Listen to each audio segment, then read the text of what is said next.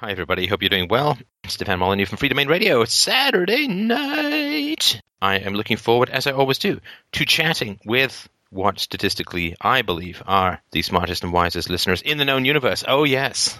I am willing to lick your ear in praise of your frontal lobes. So, Mike, who do we have up first? All right, up first today is Lucas. Lucas wrote in and said, I unfortunately have some blanks in my memory and was wondering if you had any advice on how to recover early childhood memories or how to achieve closure despite having blanks in memory. Mm.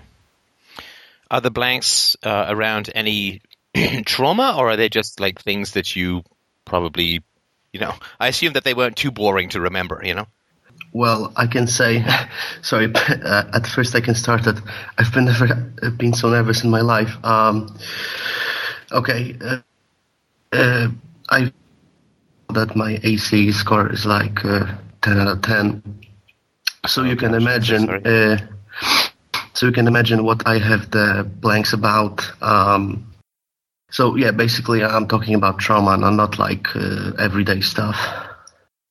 Right. Now, have you looked into any of the um, biological or medical issues around trauma and um, memory? Um, it depends. I'm not sure what you mean by that. Okay, well, again, I mean, as you know, I'm just an amateur in these areas, as pretty much all the areas. But um, uh, here is, um, and we'll, put the links, uh, I guess, under the video or uh, in the podcast. But um, so maltreatment of children has been shown to stunt growth of the hippocampus, a brain region vital for memory. So big differences were seen in people who said that as children they had experienced verbal, physical, or sexual abuse, physical or emotional neglect, bereavement, parental separation, or parental discord, three subregions of the hippocampus, were between 5.8 and 6.5% smaller in such volunteers compared with those who reported no maltreatment. According to a um, researcher, Carmine Pariente, childhood maltreatment is like a surgical strike on the brain. This explains why these individuals are at risk of developing a host of stress related disorders later in life because they have an impaired ability to cope with stress. Uh, findings uh, this is Terrie Moffitt uh, of Duke University. Findings like this indicate that maltreatment can leave damage hidden deep inside the body that persists for many years. Once we appreciate that child maltreatment brings hidden damage that can resurface years later as memory problems, preventing child abuse seems like a very good idea. And from another article, traumatic stress such as that caused by childhood abuse can have far reaching effects on the brain and its function. Recent studies indicate that extreme stress can cause measurable physical changes in the hippocampus and medial prefrontal cortex, two areas of the brain involved in memory and emotional response. These changes can, in turn, lead not only to classic PTSD, post-traumatic stress disorder symptoms, such as loss and distortion of memory of events surrounding the abuse, but also to ongoing problems with learning and remembering new information. These findings may help explain the controversial phenomenon of, quote, recovered or delayed memories. They also suggest that how we educate, rehabilitate, and treat PTSD sufferers may need to be reconsidered. Um, so the fact that, that you may, if you've experienced significant child abuse and you have gaps in your memory, there seems to be some uh, medical uh, basis for that, uh, if that makes any sense. Yeah, yeah, it makes any sense, but it like doesn't kind of help me because I don't know what to do right now. It's like I understand why I don't have the memory, but uh, it's like you know, it's it, prevention is good, but you know, we cannot turn back time, so I'm not sure what I can do now. If if you could have any advice.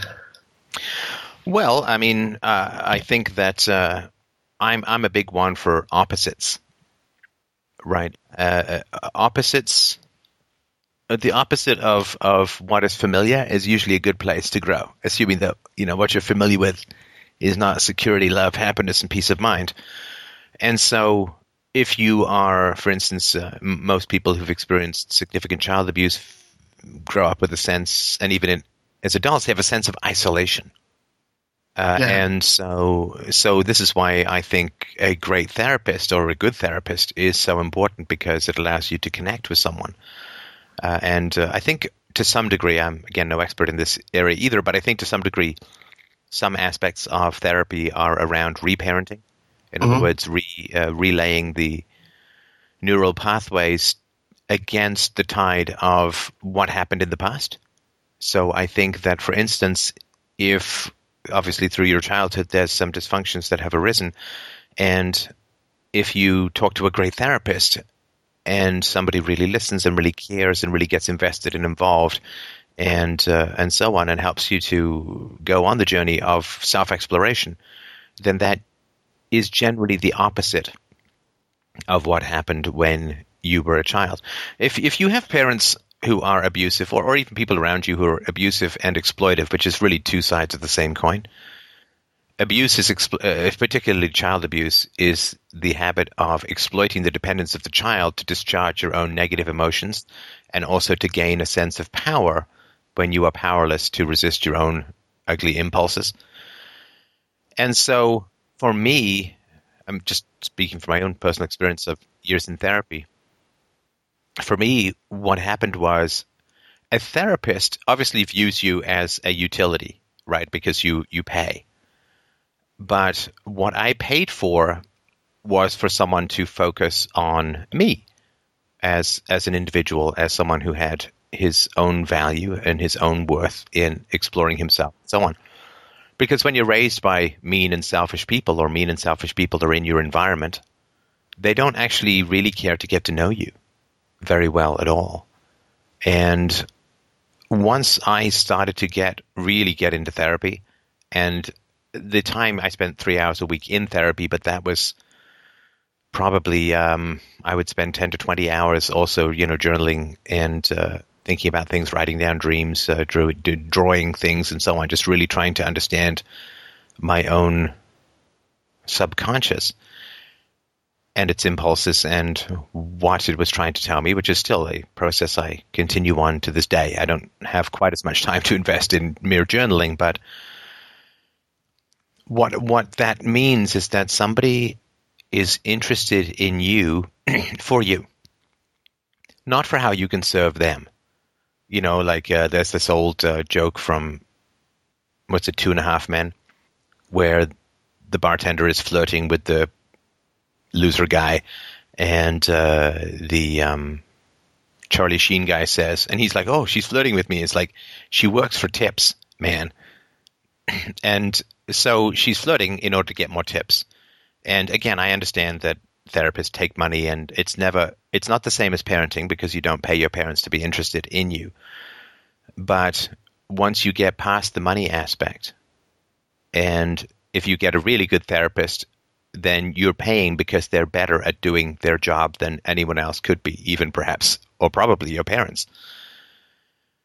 And their job, I believe, is to have you become interested in yourself for your own sake. When we are exploited as children, which is both neglect and abuse and so on, then we are utilities for other people to use. We are receptacles for their intellectual and emotional poisons. We are vents for their frustrations. We are um, tools by which they reenact and inhabit the violating personas that raised them. And to become interested in yourself, regardless of your utility to others, is a fundamentally powerful experience. You can become interested in your thoughts and your feelings and all of the deep brain stuff that connects us with the past and with horizontally others in the world and to the future. But to become interested in yourself, not for the sake of achieving something. You know, like a, a gymnast learns about his body and its limitations, not because he finds his body and its limitations intrinsically interesting, but because he wishes to become a better gymnast. So his knowledge is in order to achieve something, and that achievement is external. Right? You you you win a prize, you you get a medal, you get to the next level, you get a coach, whatever. And that is very important, I think, to to to go through that process of being interested in yourself, not for the sake of achieving something. I mean, I first got into therapy because I hadn't slept in forever. And so I was like, oh, I'll go to therapy, figure out what the problem is, and then I'll be able to sleep. So therapy was a means to get to sleep. but even after sleep came to me, I continued to go because I then became interested in myself, not as a means to an end, but as an end in myself. And once you get out of looking at yourself as a means to an end, but rather as an end in yourself, you gain a power that really only the gods dream of. Because the gods are not of themselves, but generally the means of the priests to get what they want from the subjugated. And I'll stop in just a sec, but I just wanted to sort of get your thoughts on when you were abused as a child. I'm going to assume, and if correct me if I'm wrong, that you were not treated as an end unto yourself, but rather you were a means to other people's uh, satisfactions or, or preferences or wants. I mean, yeah, of course. And the opposite of that, what would that mean to you? What would the opposite of being of utility to other people, what would that look like? I don't know. I'm thinking about it, and um, nothing comes to mind right now. But uh, I guess being utility to myself, although I don't know what it means exactly. Right.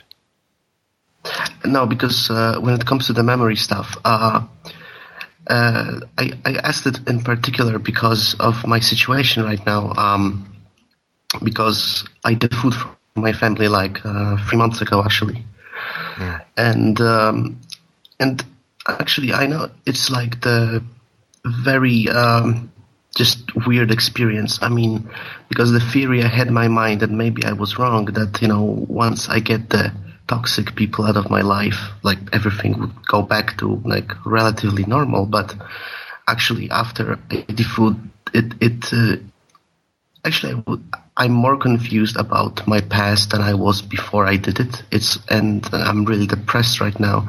And well, you the food from your family, so if you could, I don't know, maybe share some experience or something like that, because it's just uh, mm, generally weird. Um, I don't know what to say. Well, I mean, did you go through? Um, did you talk to a therapist before that process at all? No. And did you talk to a therapist during that process at all? No. Right. Do you know why I'm asking that? I mean, uh,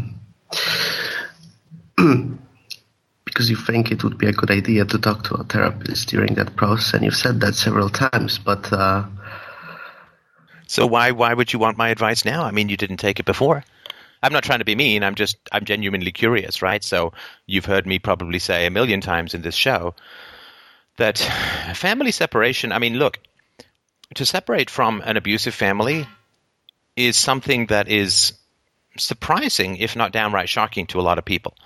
I mean, if you said, "Listen, uh, you know, I was married to a woman who beat me up and stole my money and whatever," right? People would say, "Wow, you know, good riddance," right? I'm sorry that you, right, that you experienced that. Mm-hmm. And uh, but that that prejudice, uh, sorry, that uh, understanding, even though you would have chosen that woman, and you didn't choose your parents, that understanding of why you would want to separate from someone who was abusive and crazy, we extend that to marriage partners who choose who their spouses. We don't extend that to um, adult children of abusive parents. Mm. Uh, I, it seems to be like the honor thy mother and thy father commandment is just the last one to uh, go. Uh, and uh, it's like the last religion, uh, even among atheists of the land. And so, um, for those who don't know, I mean, obviously, you don't have to see abusive people in your life. You don't have to see abusive parents in your life. That is a simple statement of fact. Uh, and uh, um, it should not be shocking that I say things that are true. You don't have to see abusive parents and unfortunately, and it is very unfortunate if family separation is uh, on your mind, but uh, it, you know, at least according to the mental health professionals that I've read, it certainly seems to be a beneficial option uh, as a last resort. But I, I mean, I say to people who are thinking of divorce, which I think is fairly common, you know, go see a counselor. Maybe you can save things, and even if you can't, then the separation will be that much less contentious or fractious if you've given it your all. So, yeah, my, I mean, I'll reiterate this for people who are hearing this maybe for the first time. But if you are think, thinking of separating from your family of origin, then engage with a therapist who hopefully has some experience in these matters, uh, who can guide you through the process and. Uh, uh, assuming it's physically safe for you to do so, uh, sit down and try and talk with your parents and connect with your parents and talk about what went wrong with your childhood with your parents uh, with the aid of a therapist. And you can also, of course, uh, have your parents come with you to uh, the therapist uh, so that the therapist can help help you in attempting to connect with with your parents. And um, and, and and then it's really up to the therapist and, and you and your parents, of course, to act as you see fit. Now, some people, of course, don't. And, and look, I again, I'm no professional. This is just my thoughts. This is what I did, and uh, it uh, it worked for me. In that, uh, you know, I really did strive to to connect, and I was in therapy, and uh, it just didn't uh, it didn't work out, and I got closure. In other words, I've moved on uh, with. I mean, regret for the choice, regret for the situation, but no regret for the decision. Uh-huh. And but you didn't. Uh, w- did you sit down and talk with your parents about your childhood uh, during this process at all? I mean, yeah, a little bit, but it only um, kind of confirmed uh, what I thought about it because whenever I tried to talk to them, they basically um, got well really mad and but I, I, just want to go back to that therapist thing for a second because uh, I just want to explain why I didn't go because you know it's it's not like I just ignored it. Uh, I, I, think that I always had like a very uh, big problem with therapy because uh, paradoxically my family always like pushed me to go, but uh, I always felt it's it's because they, they wanted to label me as crazy or as sick and right, label right. themselves as, as healthy. And that's why whenever I hear the word therapy, I, I, I can I can just hear the words of my mother in my head and I go insane. So I, I just I now I see the point and maybe I kind of understand that uh, for the long term it's a good thing. And I'm not saying I want to go, but that's why I didn't go. When I look back at it, that that was the reason. I think the biggest one. Right now, did your uh, did your parents acknowledge any of the harm that you'd suffered at their hands as a child? Um, it depends what you would consider acknowledging. Well, uh, getting angry at you for bringing it up would not be in that category, right? Like, for example, I've talked with my mother about because there were many things, and for example, the only thing that she thought it was wrong that she didn't force me to go to therapy. That. Uh, oh my God! Okay, so that that no, that is not. That is, I mean, that is not acknowledging a wrong. Okay. Um, That's basically saying that um, you were so crazy that I actually should have forced you to go to therapy. That's, I mean, that that's not exactly a parent taking responsibility for an adverse childhood experience score of ten out of ten, which is as bad, of course, as things could possibly be. So, uh, no, I'm comfortable and confident in saying that is not taking responsibility. Yeah, let me give you a short example. There was like a situation when, like, my father was like just drank and uh, passed out on the couch and like police came knocking on the door and i opened the door. And of course later i uh, uh, I, I, got uh, I got a beating for basically letting the, the cops come in. Because you know the, the problem is not my father passed out on the couch but me you know letting anyone into the house. But why did the cops come by if your father was passed out? No i don't remember. They, they, he was actually i don't remember at all but there was okay. some issue. Right, right. And so basically, whenever I talked about them, it's like, uh, yeah, that the, the, only thing they said is like that they didn't uh, force me to go to therapy. There was like no acknowledging of anything done. Right. Whereas if it's an ACE of 10, you've lived with an alcoholic, physical abuse, sexual abuse, emotional abuse, neglect, um, criminality in the family. I mean, just a real, a, a nonstop horror show, right? Yeah, pretty much. Although uh, maybe not paradoxically now I see it, but they they uh, always appeared as like uh, very well behaved people on the outside. Like if sure. where people were looking at my family from the outside, they were like the you know the perfect family.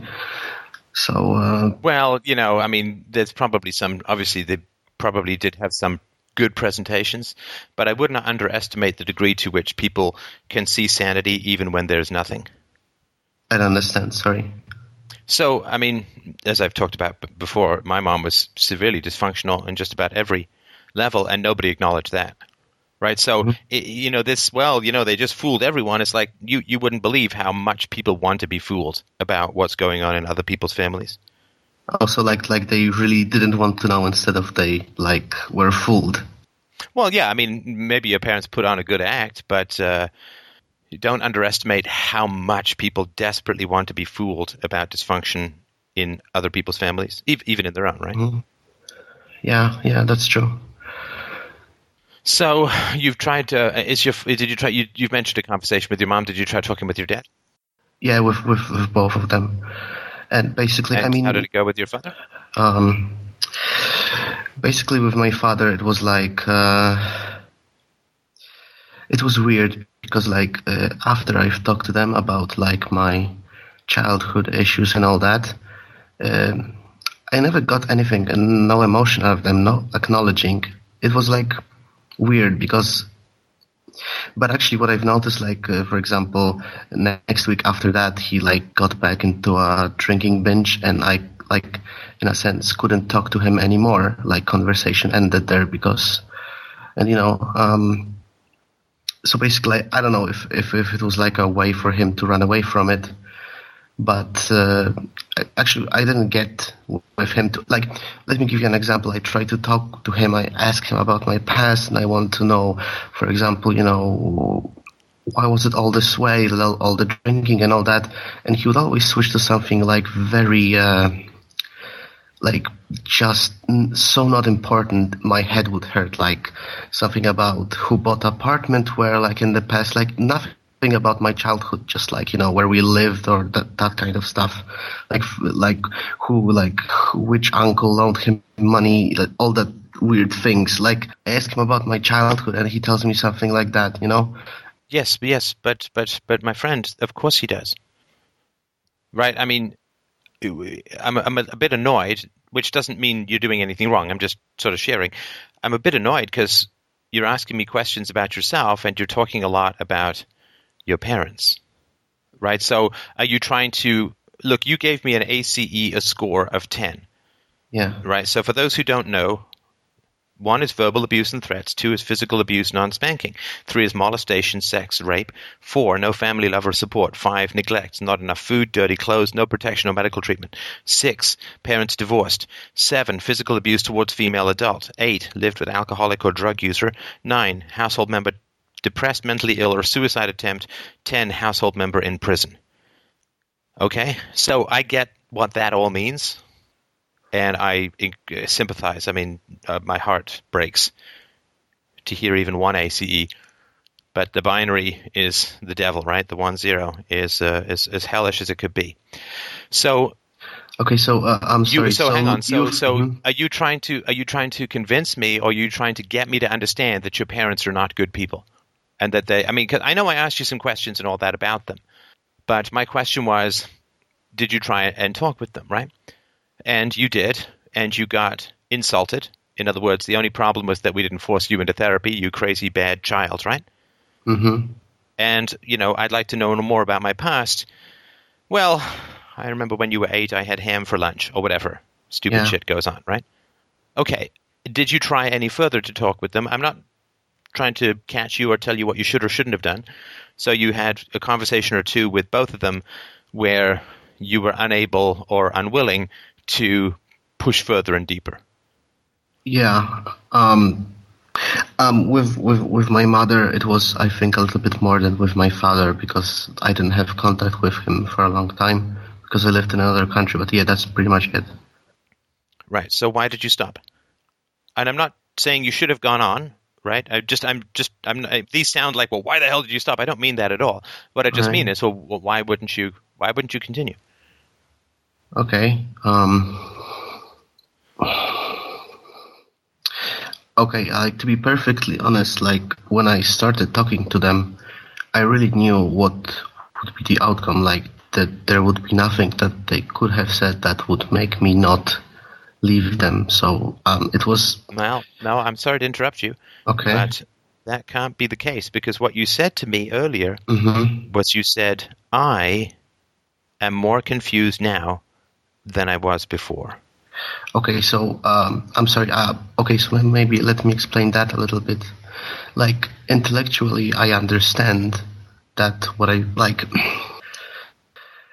Um, like intellectually, I understand that you know what I went through is terrible abuse, and I and I basically don't want to be around toxic people. I feel like there are some like um, I don't know emotions in me or like some subconscious impulses. It's not like I no okay stop that... stop stop stop Lucas stop because you, you you you lost me at intellectually comma right all right right so w- what does that mean when you say intellectually I understand but right what does what does that mean? Mm. I'm I'm trying to think of a metaphor like. Uh... You don't have a lived body experience of this history. You have an intellectual analysis of it, right? Mm-hmm. And how's that? How's that working for you? Well, not well. It's it's not. It's not working well, right? Mm-hmm. So, I mean, uh, there's a whole sequence to dealing with childhood trauma, which I don't, that I've sort of formulated for better or for worse, but we don't sort of have to go into that in detail now. When did you first understand that you had been abused as a child? Well, I mean, it kind of some memories start coming back to me, like, uh, well, let's say two years ago, something like that. Right. So it, it's very new for you to even think that you were abused, right? Yeah. Right. And were you at any time in your childhood afraid of your life, for your life, afraid of dying or of being severely injured? Mm. Um, pretty much uh, throughout, yeah. Okay, so you lived for um, you know twenty years or whatever uh, under the threat of death or maiming, right? Yeah, maybe. I mean, maybe I, I felt this way. Yeah. Yeah, that's. I'm just asking your feelings. I'm not asking for proof, right? I mean, I still feel that way, but right, right.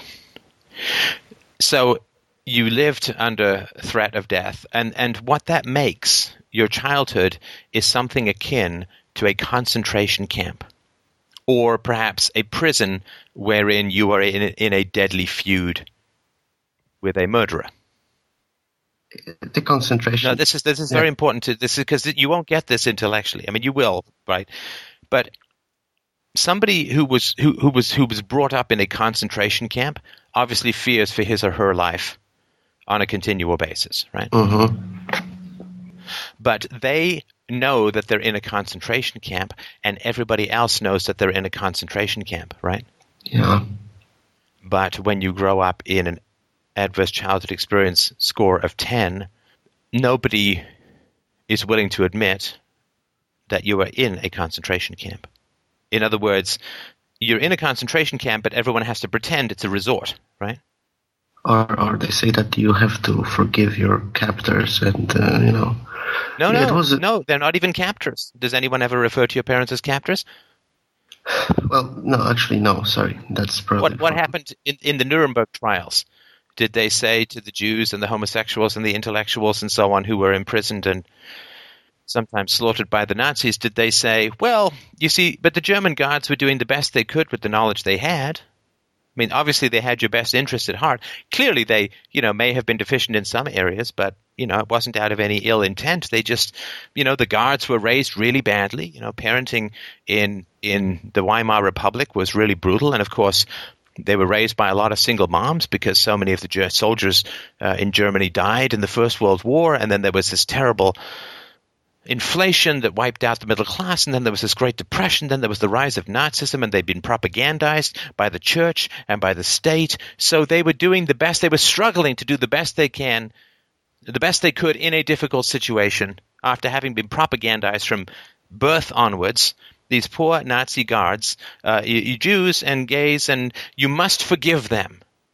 And you must go and visit them, and you must bring them food, and you must drive them to their doctor's appointments, and you must go and uh, pull the leaves out of their gutters, and you must go and help these these poor prison guards who were with the you know did, did some things that obviously weren't ideal, but they did the best they could with the knowledge they had. Did you ever hear any of that coming out of, say, the Nuremberg trials after the Second World War? I, I believe that pretty much they just hanged them. Well, they didn't. They usually didn't hang the rank and file, but they ha- they, they they certainly hanged anyone who was in authority, right? Because if you were shot for not obeying orders, then you don't get hung after the war, right? Yeah. Because that would be unfair.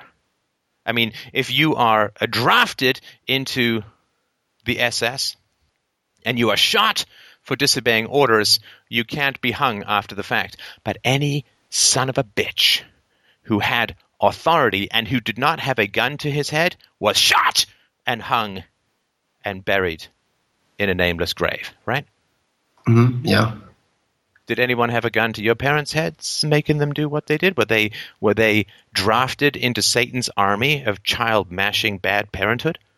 Mm, no. No.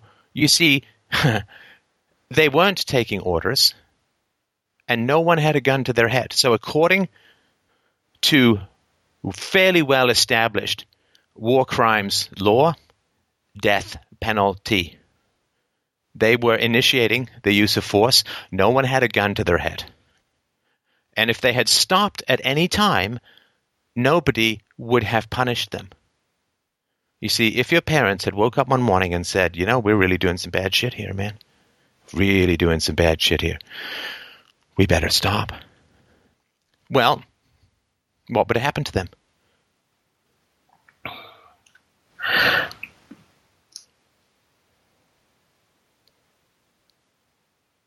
Are you still there? Oh, he just dropped off for a second. He did? Okay, I'll keep going. So, well, I can tell you what would have happened to them. Absolutely nothing at all. Nothing whatsoever would have happened to these brutal and abusive parents had they decided to wake up one morning to change their ways. I mean, they shot and hung Nazis when those Nazis would have had to flee the country if they had decided to change their ways. Rudolf Hess flew to England. Believe he was imprisoned. I can't remember if he was shot after the war or not.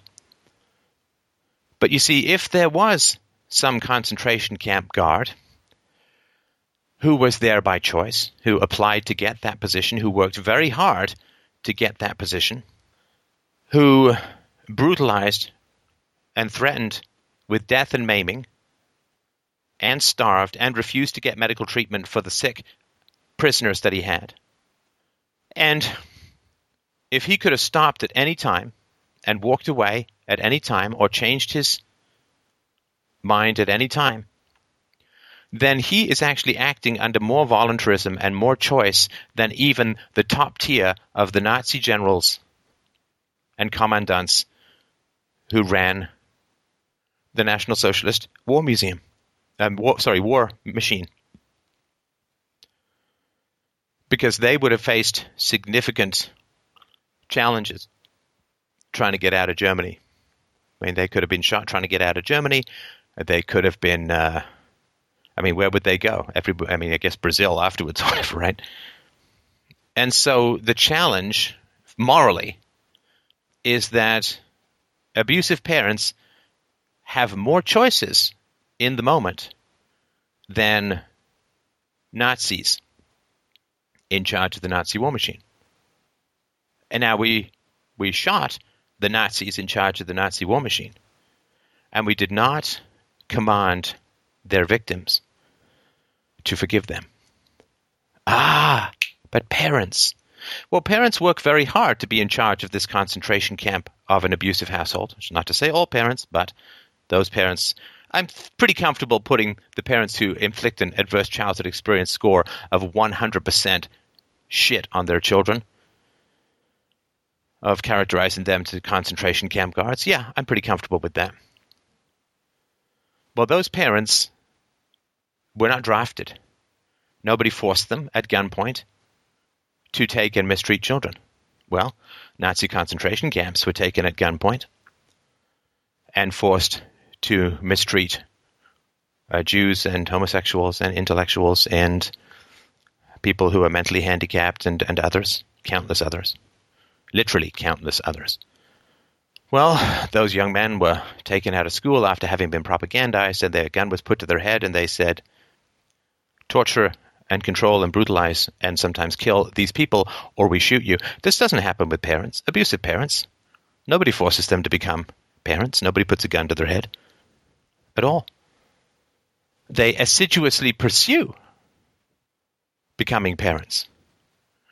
They go out and kidnap from Plato's ether the children that they are going to torture. Nobody makes them do it. The concentration camp doesn't already exist and they're pulled into it at gunpoint. No, they go and laboriously build the concentration camp and then create the inhabitants and victims of that concentration camp. And they can stop anytime. You know, in America for sure, and I'm sure other countries as well, but in America for sure, if you don't feel like taking care of your kids anymore, you can just take them to a hospital. You can take them to a police station, uh, and you can just surrender your children and say, you know, it's really not for me. I, uh, you know, I thought I wanted to become a parent, but I'm just, I'm angry all the time. I'm frustrated. I'm, I'm hitting. I'm right. And this is the basic reality: is that not only are the concentration camp guards the parents of this level of abuse, not only do they go and create and populate their concentration camps, but they can change anytime they want and the children will be grateful and happy. And they can also release their prisoners like that. One phone call. Can't do it. Can't be a parent. Pick them up. Drop them somewhere. Drop them at a church. Drop them at a hospital, drop them at a police station, drop them anywhere where there's some kind of civil authority. And this is what I mean when I say it is kidnapping. Kids can't get away, kids can't leave. But the abusive parents pursued each other, had sex with each unprotected sex with each other, decided to not have abortions, decided to keep the children, can surrender the children at any time. They have much more choice than Nazi prison guards. Much more choice, infinitely more choice than Nazi prison guards. And how do we feel about Nazi prison guards? Well, kind of condemnatory, right? So that's my moral argument. Is it airtight? I think it's pretty good. Is it the only thing ever to say? No, is it a very important perspective? Yes, it is. And people can try arguing against it, but they're going to have a very tough time saying that parents who choose to have children, who choose to keep children, and who can stop being abusive at any time with no negative consequences, that those people somehow have less choice than a Nazi prison guard who is shot if he does not obey his orders. I know we dropped you for a minute or two there. I'm sorry I had to keep going. Oh, that's all right. I'll listen. I'll listen to it later. This is what you can get intellectually, but it doesn't have a body, a, f- a physical, deep connection to you. Yeah. Or maybe it does. What What do you think about what I was uh, saying? I mean, that's that's the thing. I I mean, I feel little emotion. I can understand it intellectually, but I don't. Uh, Sorry, did you did you say you feel a little emotion or little emotion? Right now, nothing. Overall, I feel little. You feel no emotion when I'm talking about your experience as somebody who was in a concentration camp. Um.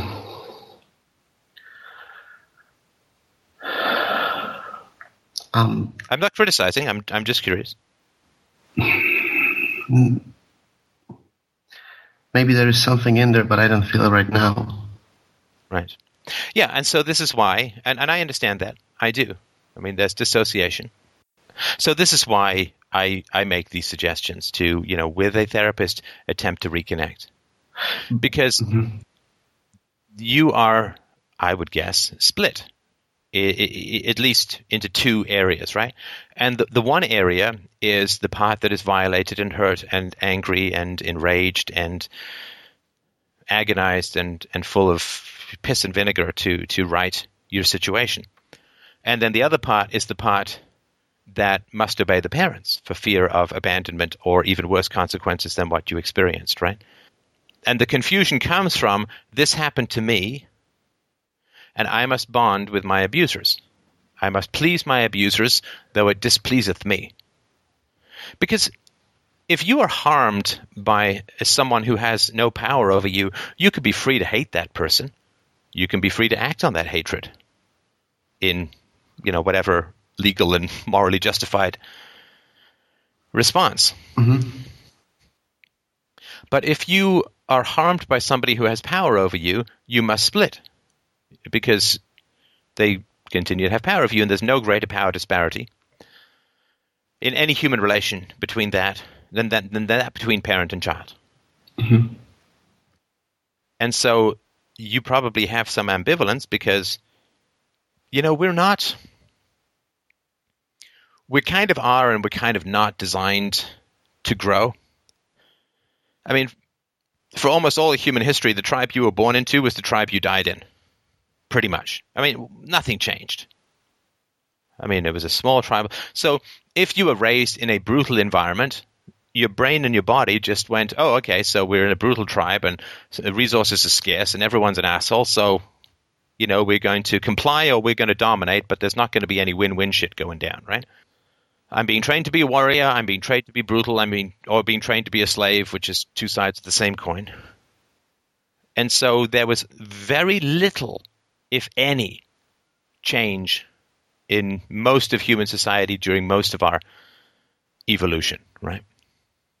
Now, if you look at the natives in North America, or if you look at the natives um, in uh, the outback in Australia, I mean, it's pretty Stone Age stuff hadn't changed for you know thousands and thousands and thousands of years. I think it was forty or fifty thousand years ago that there's some theories as to humanity hived off into uh, uh, from from Africa and became the three major races, right? The Asians or East Asians, the Caucasians, and the the blacks. And um,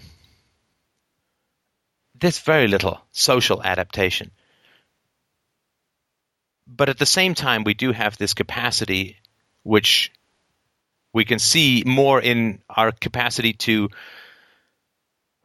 deal with new technology and to deal with new changing social conditions, like you know divorce, like promiscuity, which is sort of the new norm for uh, kids, uh, for young young people, and so we can adapt to stuff fairly well, but we're not really designed to go from traumatized to non traumatized. It doesn't mean we can't do it, it just means it's, it's sort of an uphill battle. Because there was little point to evolve that capacity, because how many tribes in the 150,000 year history of humanity or 100,000 year history of humanity, how many tribes went from non traumatic, sorry, went from traumatic to non traumatic, right? Well, none. We're still trying to get some less traumatic childhoods going out.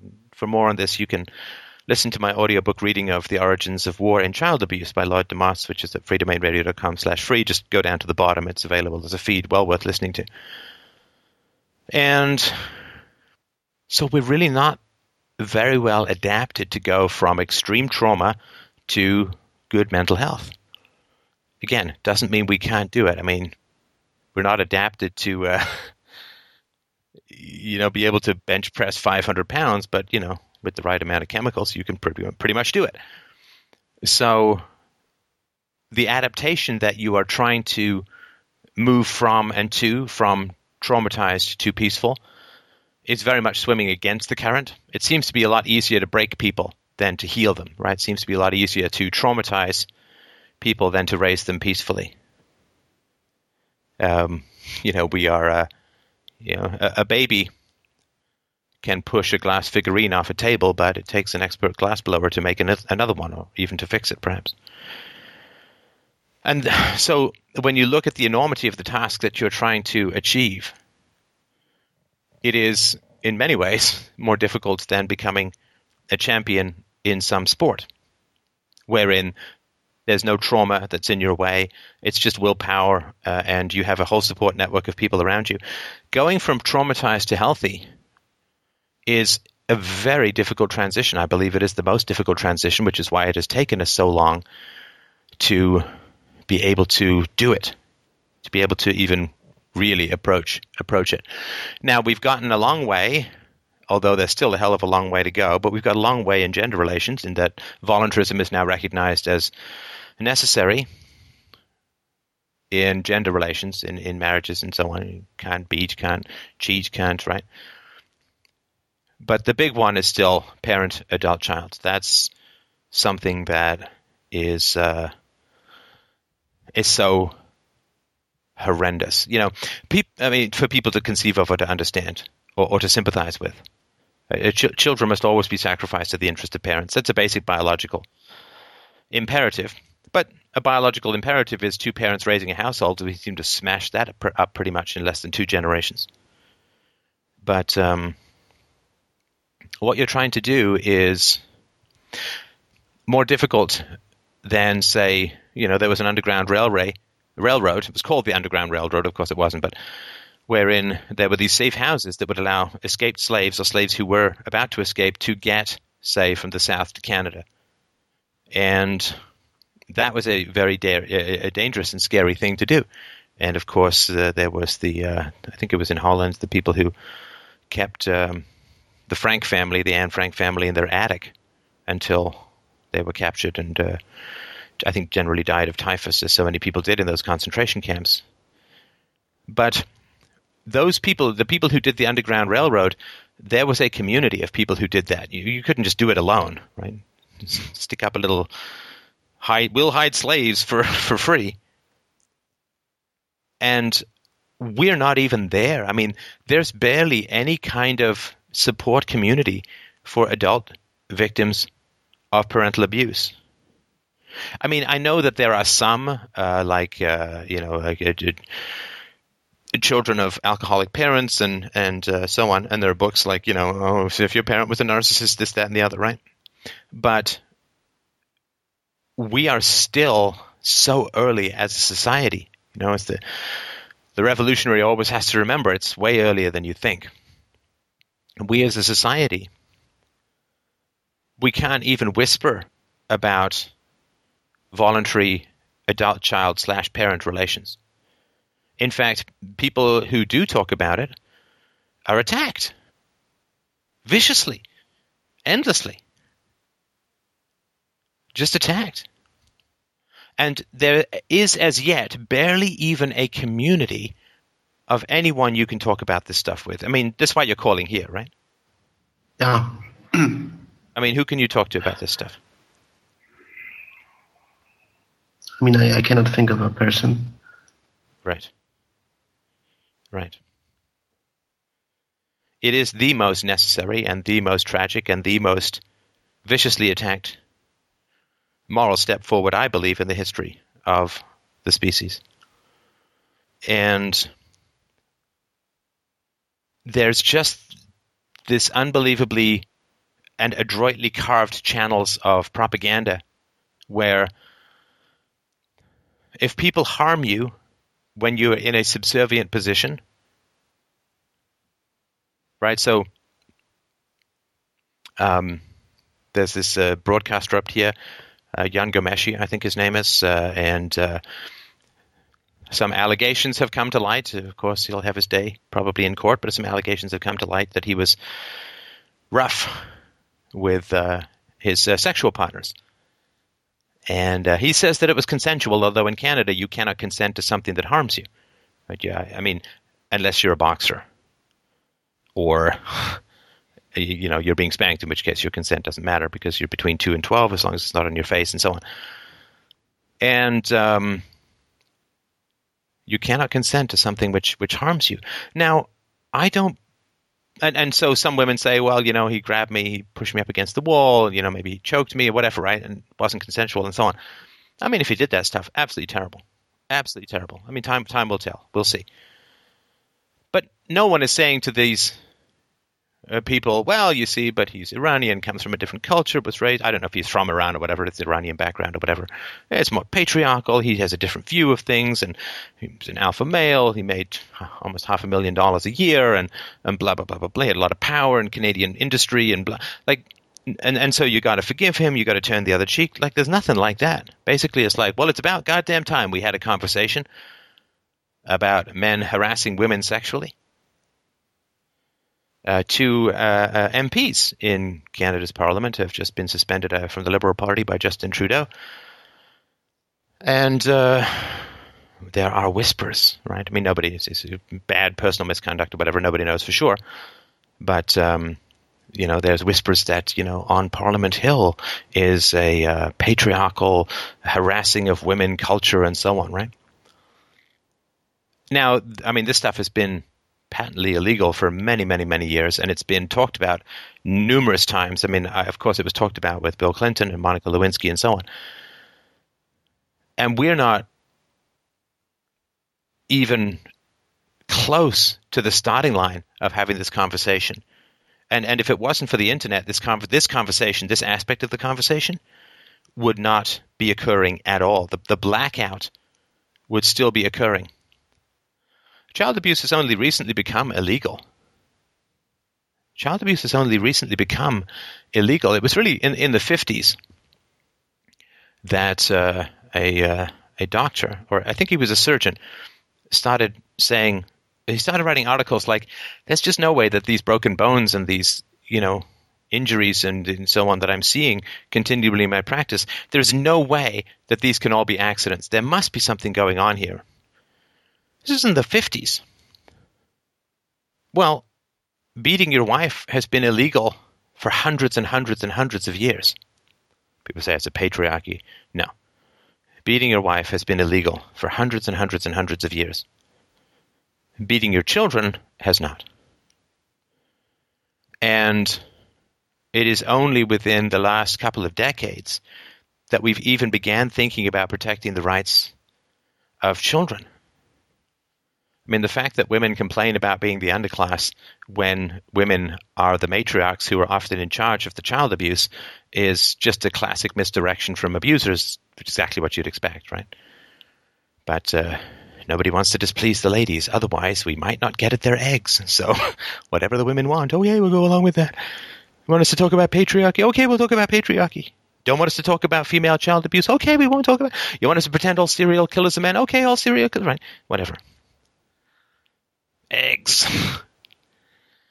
and so the reason that I strongly, strongly, boy, if I could command, if I believed in it or if it would work, if I could command, I would. But I can't. But I'm not an idiot when I say, get into therapy if you're going to take this on, because you will get nothing but attacks and undermining from almost everyone else around you. You need, you need, you need. If you're thinking of separating from your family of origin, you must, you must, you must get into therapy. It's hard to get out of an abusive relationship that has gone on for many years wherein you've felt threatened with death or mutilation. It is hard to get out of an abusive relationship, even when society fully recognizes the relationship as abusive, fully sympathizes with you as the victim, and morally and completely and totally and outrightly condemns your abusers, right? So if you're some woman, guy's been threatening to kill you for 20 years and been, been beating, beating you up and, and uh, threatening to maim you, well, that's all illegal. You can press charges, the cops will come, you will get to a shelter. You will get support. People will hug you. People will cry with you. People will understand it. They will sympathize. They will be all over it. You will have all the resources you could possibly dream of. And how many women get out of abusive relationships even when they have massive amounts of support from society? When the weight of the law is fully on their side? When they get paid for leaving. Right? You get get welfare, get support, and so on, right? How many women get out of these abusive relationships? Well, some, with every conceivable amount of support in the known universe. Ah, but, but, how many women would get out of an abusive marriage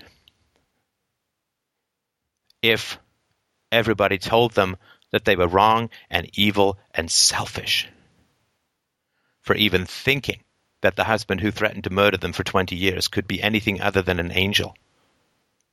How many women would get out of an abusive relationship with a man if everything he did was legal?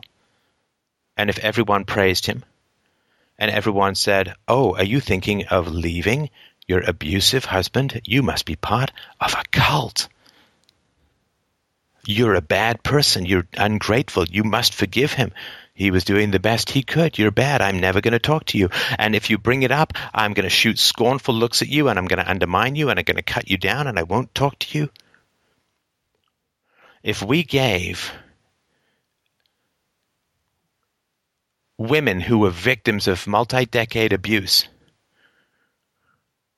the same kind of vicious attacks and undermining that we provided to, say, men who want to get out of abusive relationships or women who want to get out of abusive relationships with their parents who they never chose to have in their lives, unlike the wife who chose the husband, who could not leave for the first 15 to 17 or 18 years of their lives, unlike the woman who could have left at any time. How many women would be able to leave abusive relationships if all of the caustic weight of vicious social conformity was thrown against them for even daring to think that they could. I will tell you, not many, if any. So, when you, like if you decide to leave, or if you're exploring leaving abusive parents, you will then be exposed to abusive society who desperately for complicated reasons we don't have to get into here, but who desperately need you to get back in that fucking box. Stop questioning your parents. Stop standing up for yourself. Obey, submit, shut the fuck up, swallow it all, and spit out praise for them. I don't care if your ACE is 600, 666. You get back in there and you worship at the altar of your parents because that's what the great Yahweh has commanded us, lo, these many thousands of years. And so if you decide to not see or to explore not seeing highly toxic and abusive parents, you don't get to escape the abuse because generally in my experience and in the experience of people I've talked to, you will then get attacked for your self preserving decision to not spend time with toxic people. And you can't do it alone. In my opinion, we are social animals. We need people. You need the support of an engaged and knowledgeable and empathetic professional. Because when you even think about not seeing abusive parents, the amount society is going to shit on you for that basic moral decision of self preservation. I mean, the best you can conceivably hope for is a couple of shrugs and people saying tightly and angrily, well, I guess if that's what you feel you have to do, I guess. But let's not talk about it, please. And you you need someone in your corner. You need someone who's going to help you through it. You need someone who is going to remind you that you're not crazy because sure as shit, other people aren't going to take that stance for the most part. So I'm not kidding when I say if you're even thinking about not seeing abusive parents, talk to a therapist who's got some experience in these issues. You can say to the therapist, listen, you know, I got an ACE of 10. I'm trying to talk to my parents, but they keep escalating or fogging or attacking or insulting or threatening, and, you know, I need some help. And if the therapist says, "Well, you know, I'm I've got some experience in these issues," and you say, "Well, okay, is your position that I should just forgive, swallow it, and go back to the abusers no matter what they do?" And if the person's like, "Good heavens, no, I would never give that advice to a woman who was in a marriage and she chose that. You're a kid who was born into a situation helpless." We'll talk about it. Well, okay, then go talk. But if they're like, you know, well, your parents are right, and you got to forgive them, and you got to go back, and you got to spend time with them, and you got to wipe their asses when they get old, and drive them to their doctor's appointments, and well, I I tell you what I would do with the click that came next. So I'm not kidding when I say, don't try and do it alone. Does that help? Um, well, I'm definitely gonna go to you know uh, therapy. So uh, I guess you you've convinced me. So yeah, that Good. helps. Good. but Good. just I mean, not real quick, but because you've talked a lot about like how society attacks you for leaving the family. But um, even worse, I feel like you know the when you've talked about you know the alter egos of your parents inside you. Uh, yeah, it, it wasn't kidding as well. Like, you you have to battle yourself as well. you, you internalize your parents, and, and that feels like you're internalizing an enemy, but you're not. You're internalizing a survival mechanism. You know, like your internalized parents are like your antibodies to polio or smallpox. Right? They, they keep you safe, but when when you're around your parents, your inner parents keep you safe by making you feel like shit, right? Because they're trying to get you to stop doing whatever will make your parents attack you, which means that your inner parent has to attack you first in order to avoid your outer parent from attacking you for real. Because your inner parent can only attack you in terms of emotions, your outer parent can hit you with a baseball bat. So, you know, you'll go with the cortisol rather than the two by four to the head or uh, or the beating or this, you know, the hitting where you take a step backwards and stumble down the stairs and break your neck, right? So, Yeah. um, so, but so now you can take on internal quote abusers who are actually there to protect you. You can take those on, but not alone. And the reason you can't take them on alone is that they grew in isolation. They grew because you didn't have anyone to support you. Look, if you have lots of people around you who support you in your fight against malevolence, you don't need to internalize evildoers because you have support. So the problem is you have internal parents because nobody was like your internal abusive parents because nobody was there to help and support you. And so if you think you can take on those abusive parents who are only there because of isolation, if you think you can take them on on your own, you can't, in my humble and amateur opinion. You can't. Problems which grow in isolation, which only exist because of isolation, cannot be solved through isolation.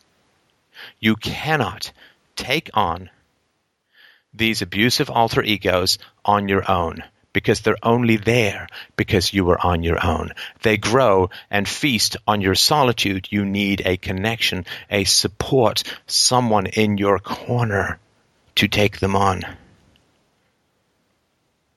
They their magic, their stranglehold fades in the face of support. Fades in the face of support.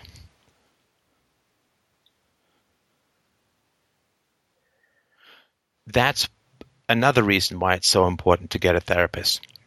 Because if you detach from your external parents because of staggering levels of abuse, combined with the doubling down on the abuse when you start to talk honestly with them, then you can not see them, but they're still in your head. And you can't take on the ones in your head, the parents in your head, without a support system. Now, I can't be a support system because I'm a podcaster. I'm not a therapist. I'm not a psychologist. I'm not any of those things. I can't be a support system. All I can do is make the moral arguments, which I repeatedly and continually do. I cannot be any kind of support system. If I wanted to make a lot of money, then I would say to people, oh, yeah, you know, you can do it all through this show. Just keep donating, people. Keep on giving me money, and those internal alter egos will melt away, and you'll be fine, and your hippocampus will heal, and your neofrontal cortex will heal. You'll be like you were never abused. Just keep listening and keep donating. right? If I was a scumbag, then I would say that kind of shit. I mean, I know when I tell people to go to therapy, it cuts down on donations. And that's great. I I'm telling you that is exactly what I want. I want to have enough money to live and I want the world to be a better place. And I've always told people if there's a choice between donating to this show and paying for therapy, for God's sake, stop your donation, stop your subscription, and pay for therapy. We've even offered and rounded up money, and I've sent money to people to help pay for therapy. Because I cannot, this show cannot, this conversation cannot be any kind of support system. Because that is a one on one personal relationship which I can't have. This is why I'm telling people all the time. Yes, I love it if you donate to the show. You can go to fdrurl.com slash donate and help out the show. And I will use that money to help promote the show so I can get fewer donations because people are spending their money on therapy. Yes, that's what I want. Don't give me your money, give the therapist your money. Now, in the long run, you'll go through therapy. Maybe you'll be very successful, donate back. That's nice. That's great. Cross my fingers, love it but you need a support system. You need someone in your corner. You need, and there's no, Lucas, there's no group in society that is there as yet to support you. It's too new. I did a search five or six years ago on anything to do with the voluntary family and came up with the big old bagel, goose egg, bupkis, nothing, zero. Well, there was one book, one book that was hard copy published many years ago uh, by Beverly Slobin. I don't think it was even available on Kindle. One book. Now, eh, maybe even as a result of this conversation, I don't know, six degrees of separation, who knows? Now we're starting to see a little trickle out, tiny bit, under the radar, quiet, shh. Shh, don't tell anyone. We're not supposed to talk about this, but this is possible and this could be healthy. This could be the right thing for you. This could be good. You need to look into this if, you know, but don't. Ugh. Now, of course, this should be front and center for everyone, right? Because it's such a huge issue. But of course, it's not. It's not. Because uh, everybody wants to talk about uh, what if your husband is a narcissist, right? So, yes, you need a support system. And this show cannot be that support system. You know, some people have said, oh, you see, Steph, oh, you see, this is his sinister plan. He tries to detach people from their parents and then attach them to himself. I don't know what that means. I mean, what if I have some sort of proboscis? No. go into therapy, go into therapy. And if you have any choice between donating to this show and giving money to a therapist, give it to a therapist. I'm telling you, if I could order you, I would. but I can't. You need a support system. Now, the goal, of course, being that when people go through this process and emerge on the other side, and and you have been healed and, and made whole, and you've gotten your moral strength and your moral fiber and your moral certainty and your closure and your understanding and all that, what will happen is that then you may hear whispers of somebody else with an ACE of 10 saying, ah, you know, I just, I can't stand going over there. They scream at me. They yell at me. I, I can't sleep for three days afterwards. I'm shaky. I throw up. Right. And you might say, oh man, you know, I can't tell you what to do, but I'll tell you this. You know, I went to a therapist and, uh, you know, I ended up not seeing my abusive family and, oh my God, it's great. You know, I, it, nothing can make up for the tragedy and horror that I experienced as a child. But the only thing worse than spending 25 years with abusive people is spending 25 years and one day with abusive people. And this popped up a little while back ago. This is from uh, Dr. Phil. I've read this before, bears repeating. If you were abused, he said the emotional wounds caused by parental abuse can last long beyond childhood. If you want to rebuild a relationship with your parent now that you're both adults, Dr. Phil has some advice. Number one, be heard. You won't be able to be, repair the relationship until your parent fully understands how the abuse has affected you. He or she may feel guilty, but you're the one who needs to be helped. And what have I said? For the last eight years, go talk to your parents. Tell them honestly about what you experienced. He says, number two, redefine the relationship. It's up to you to express yourself. Tell your parent what you need now that you're not getting. Be honest and clear. This is your chance to say exactly what you need emotionally. RTR. This is what I think. This is what I feel in the moment. Nothing can change the past, but you can create a new history with your parent. Treat each other as the people you are now. Do what is best for you, says Dr. Phil, in conjunction with the top minds in psychology and psychiatry. He says, consider the possibility that it may not be healthy to have any sort of relationship with your parent. It's a difficult pill to swallow and should be used as the last option. However, it may be the option that helps you the most. Now, it's slowly, slowly. Again, this is buried. I don't think he's ever done a show on this. Maybe he has. He's done like over a thousand or whatever, but it's coming up slowly, but it's very early on. And even finding a therapist who's comfortable with this stuff may take some time, but it's well worth it. But um, it is. Uh, it is essential. That's why I'm saying, like, that's why you know I got to be honest with you. Say, oh, you know, I'm not, I'm not seeing my parents, and you know, I'm more confused, and you know, I don't know what's going on and which way is up. I haven't recovered my memories. I don't feel better. It's like, yeah, of course you don't. I'm sorry to say, of course you don't. But it's like that's why I'm like, well, why the hell are you calling me now? We didn't do anything that I suggested, for which I've explained many, many times. But you, you get it now, right? Yeah. and I am incredibly sorry about your childhood, man. Oh, Lucas, I mean that that's horrible. You know, you're in like the top five of people who've ever called into the show. I am incredibly sorry for what you experienced. And I, you know, if I had the power, I would have given you to much nicer people, or even remotely nice people. But um, that's a power you have now that uh, nobody sadly had in the past except your parents. So you got a plan? Yeah, and um, yeah, and I guess if I could be an advertisement, then I would have to tell everybody that you know it's. Uh, I thought I could do it myself, but uh, yeah, it's it's harder than I thought. It's like harder than anything I thought like or did in my life. Yes, it is. You know that old song. It's not that old song now, that U2 song, you know.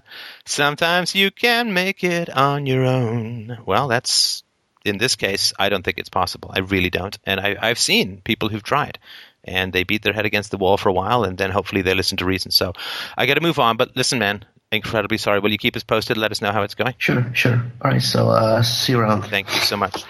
Thanks for calling in. Thanks, Lucas. Up next is Chris. Chris wrote in and said, My question about entrepreneurship has to do with finding investors. I've studied the importance of savings and investment as it pertains to economic growth and things of that nature, but where does one go to find investors for their business? Well, it depends. I mean, what, what, what sort of money are you looking at? What do you need? Well, I don't have a specific amount. I was more talking. well, I can do. What do you mean you don't have a specific amount? well, I can guarantee you're not going to get it then. uh, it's more of a general question um, because, like, when I'm debating people about politics and stuff, and I try to give them alternate solutions to go to try and steer them away from the state. You know, like maybe with roads or something, I'd say, well, why don't you know, in a free society, maybe you could do something to solve that problem instead of trying to use violence against other people. I'm sorry. Wait, wait. I'm sorry. I, I may have missed something do you have a business you want to start? Uh, no, no. Okay. Do you um, want to know how to raise money? Yes. Do you know how? Like, do you have any idea how much you want to raise? Um, let's say you wanted to raise two hundred thousand. Two hundred thousand. Okay, fine. All right. So, because I mean, in many ways, the best way to raise money is to use collateral, right? Okay. So you know, if you need ten thousand dollars, you could go around to your friends, right? Okay. Yeah. And you can say, "Listen, give me ten thousand bucks, and I'll give you eleven hundred back in a year," right? Okay. And you know, you get five or ten friends, and you've got you've got some money, right? Now, I mean, if it all goes tits up, then you have some debts to pay, but that's probably manageable, right? Right. You can sell a car. You can take a loan out against a house. You can, you know, you can just go to the bank and ask for a loan. You can even take money on your credit card if you are fairly sure you can get it back quickly because you don't want to get into that 20 point vortex of infinite interest, right? Right. Right. So if you have, you know, 10, 20 grand, you can probably, you know, unless you're living right down there with Bubbles and the Trailer Park Boys, you can probably get get that money with a whip around, right? Yeah.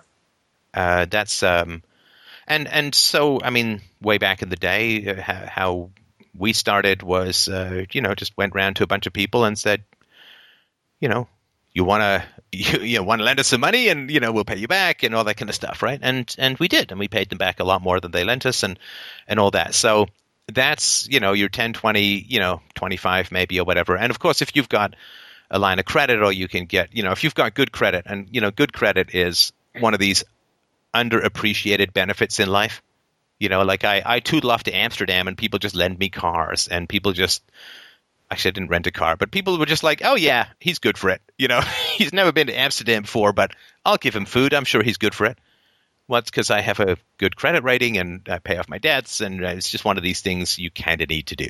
Uh, I've certainly known people who don't have a good credit rating, and their lives are not rendered uncomplicated thereby, to put it as nicely as possible. So, so if if you have a good credit rating, if you have borrowed, and you know sometimes you know just borrow and pay it back. You know, it's a little bit of paperwork, but you know, then you're a guy who's borrowed and paid back, even if you don't need the money. It could be a useful thing to do.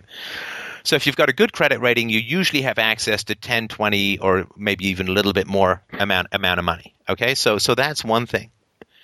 Now, if you want to raise two hundred thousand dollars, then the most likely thing is that you don't have that collateral. I mean, if you do, then you can really have an exciting roller coaster.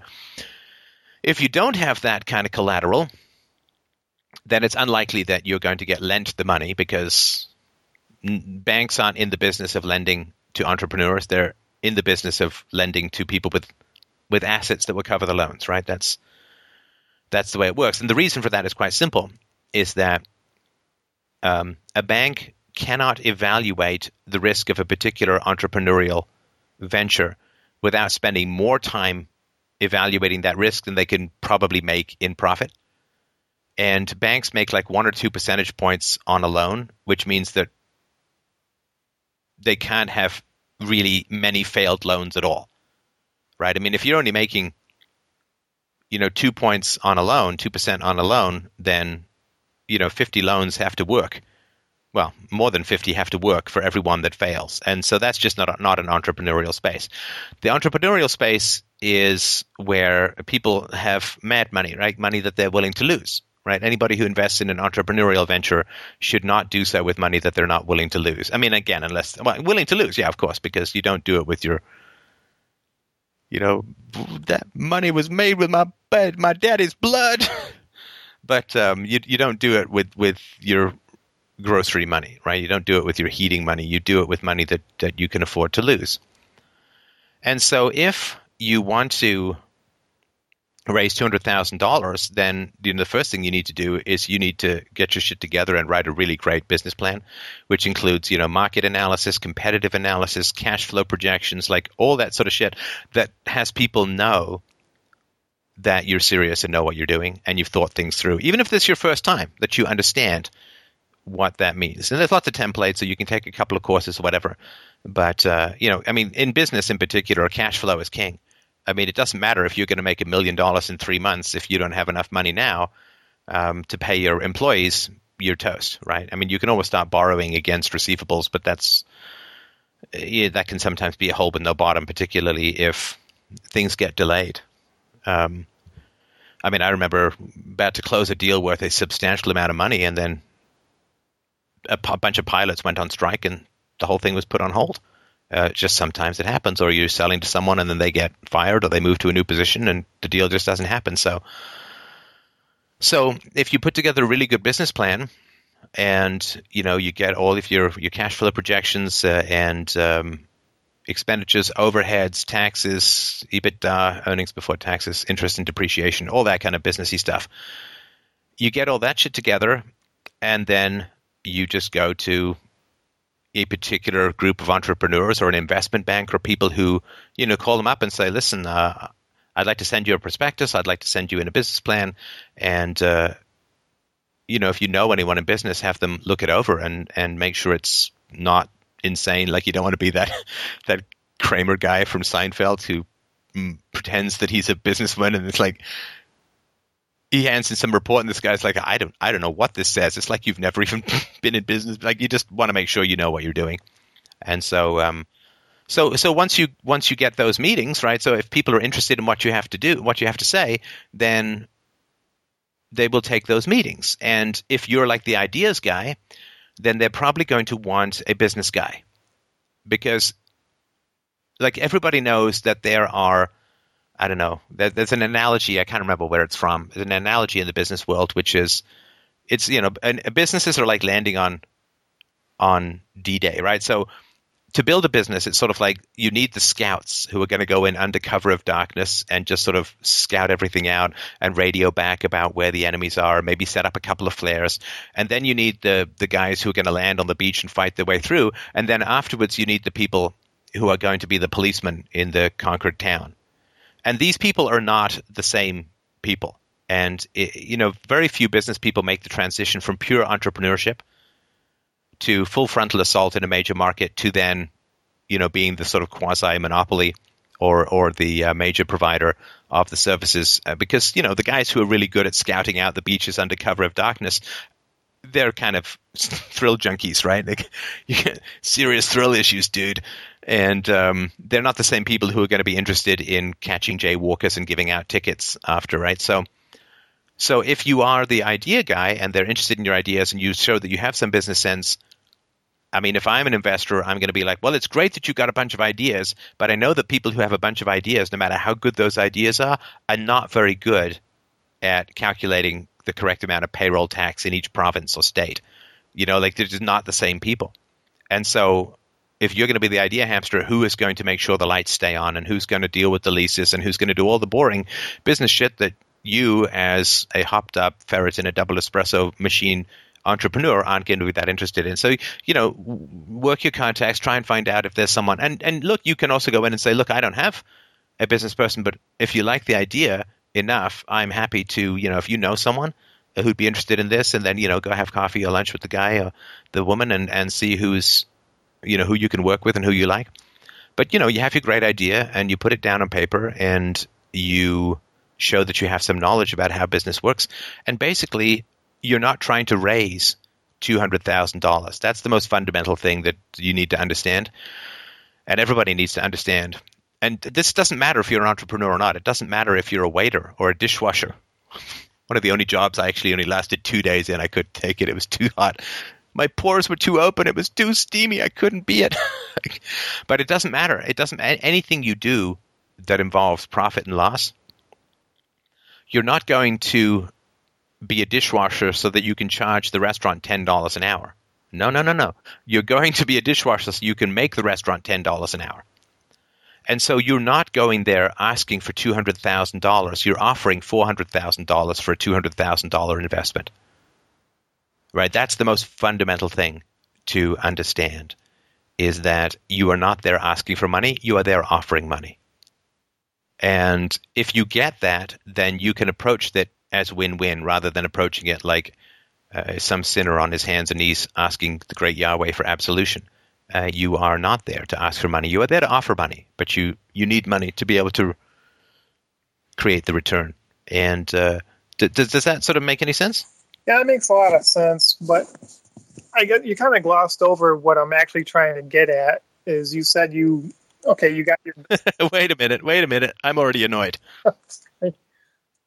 I'm already annoyed. Go ahead. Okay. Um, it's my fault. No, it's not your fault. You asked me how could you raise two hundred thousand dollars. Um, I, I what I what I actually asked was where do you go to find these investors? Like you say you get your business plan and you draw it up. I told you. What what did I say? You said uh, first you had the idea of banks and you get your collateral. No, that's not what I know. I said that for twenty to twenty five k. Okay, but then you brought up investment banks later on. Yeah, there are investment banks and groups who uh, who it's their job to find entrepreneurs and to match up entrepreneurs with funds.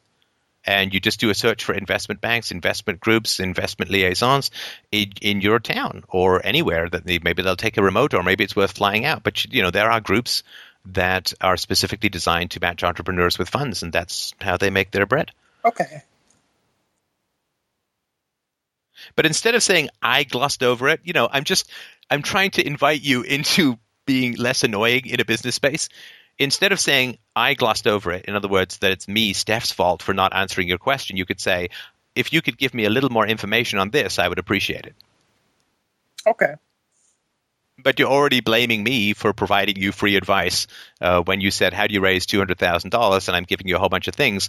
And out of the 10 things you want more information about five, well, I don't know which one you want more information about. So I give you an overview and then you can ask me for more details. But saying I glossed over it, in other words, that I'm somehow providing a deficient service by not going into grinding detail over all 10 points, I'm just telling you, if you're going to talk to business people, that might not be the, the approach that you want to take. Okay, fair enough. Sorry about that Steph. That's all right. I'm just I'm trying to help you. I'm trying to trying to get you a 200k, baby. oh, you're helping. Thanks a lot. all right. Thank you very much. And who do we have next? All right. Up next is Mariano. He wrote in and said, Babies naturally and powerfully demand that their needs are served without any considerations for caregivers. They cry to get their diapers changed in the middle of the night without the ability to think about how inconvenient they are. Therefore, babies are naturally narcissistic. Who best outgrow their narcissism with peaceful and compassionate parenting? Are adult narcissists stunted in this development because of abuse or neglect? Hmm. I don't know. Do you find babies short as well? I don't know that. To me, narcissistic because it's got a pejorative to it. Um, you know, like if if if I come and pee in your eyeball, I'm obviously not being a very nice guy unless it's some consensual golden shower Annie Sprinkle situation. But a baby piece in your eye, they're not being mean, right? They're just, you know, practicing, as the late Patrick Swayze said, to be firemen. Um, so I, I, think that to to apply the, the phrase, or sorry, the word narcissistic to babies, I think is not correct. A narcissistic has somewhat of a moral dimension, but it certainly has a developmentally inappropriate. In other words, nobody's like, yay, a narcissist is in the family or something like that. I guess unless there are a bunch of other narcissists.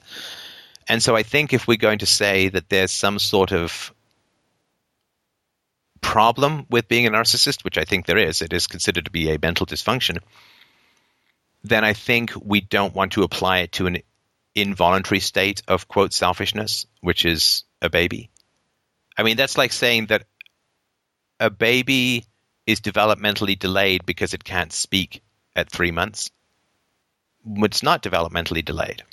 And to me, narcissism is a dysfunctional state. And in order for there to be a dysfunctional state, there must be an, a, a functional state that is possible, if that makes any sense. And since there is no functional state of thinking sensitively about other people's thoughts and feelings for babies, I think that to say that they are in a dysfunctional state like narcissism when they're not capable of being in a functional state, I think is to muddy the, the term too much, if that makes sense. You know, I have been listening to your podcasts or your videos actually for maybe two or three years now. And when I sent this question to Michael, and then Michael suggested that I ask you question directly, I said, "Oh my God, well, I'm going to be live with Stefan," and I started anticipating what your response would be, and I guess it's been so long I've been listening to you that I anticipated that answer. Isn't that great? Good, good, good, excellent. I appreciate that. Well, either that means I'm completely boring. Or quite consistent. Uh, that's right. Uh, no, no, potato, not potato. boring. That I will tell you for sure because, like I said, I've been listening to almost I've been keeping up with all your podcasts for the past two, three years. And the reason I I got into your videos is is my interest in becoming a better parent. And oh, um, actually, if if you indulge me here, the route by which I got to your videos was Amy Goodman's uh, Democracy Now. Uh, All right. Yeah, I know. You're, you're going to say, wow. Uh, I mean, she's quite uh, left, uh, pro government and all. But but she's also a bit. I know. I, I love Amy Goodman because, you know, like the the Fox News anchors look like they've been created out of whipped cream and shellac. Like they they they basically made out of smooth bobby ass plastic. There's not even any human pores there. I think they must sweat through their ears and eyeballs. So uh, I like Amy Goodman because she she looks like a human being with middle aged skin. And uh, I mean, there's obviously other reasons I like her as well, but uh, I I do appreciate that she doesn't look like she's just been you know jumped out of a hot yoga yoga studio, being sand buffed and polished and then covered in lacquer. So um, I I quite appreciate appreciate that. But uh, sorry, go ahead. Uh, oh yeah, but actually, I was a donor of her show because I I really liked her energy and the fearlessness with which she went after uh, hot stories. And also another thing I liked about her was that she's a big fan of uh, Dr. Gabor Mate. And so Oh, after yeah. listening to him, I searched Gabor Mate and then I landed to you. And and then I found a lot of great stuff on, on parenting with the added bonus of uh, the story, your position on government, which was a, a real shocker for me. I mean, it's like, how, why is this guy talking about being peaceful to babies and being uh, very concerned about government? But that's that's for another call. Hopefully, I'll have a chance to. Uh, Well, I mean, they both involve nap times. Ah, ah, ah. NAP, non-aggression, nap for babies. Anyway, we'll uh, we'll diagram that out later. Mike has probably just fainted. Oh, he says, "Oh Lord." I uh, I try to get all my bad jokes out before the show, and Mike is usually the un- unwilling victim uh, of those bad jokes. See what happens when we don't talk immediately before the show? You see? no, it's not good, right? I mean, but no, we, we didn't know this was coming up. But if you've ever seen, like, they sometimes have, like, there are these old videos of guys from, like, the 1920s or 1930s, these fat guys, and you, they used to, like, in carny shows, they used to fire cannons into their bellies. And that's, Mike is like the human shield for the audience for, like, the carny cannons of my bad jokes and normally he will take one and more than one really straight straight to the gut and he's like get it all out now go do the show The uh, but uh, every now and then of course watching everything that George Carlin has ever done, your jokes stand out. yeah, stand out a little bit more. That's right. That's right. Yeah, go listen to Freddie Mercury and then listen to me, uh, and uh, see if you can notice the difference. But um, sorry, uh, go ahead. Okay, yeah. So anyway, that's kind of a, an interesting intro. But let, let me let me go back to this uh, question that I sent about babies being narcissistic. Yeah, babies. Yes, and um, like I said, I kind of predicted your answer, and I know that I've been I've been reading up and learning about this psychological model of narcissistic and codependent personalities to explain human behavior.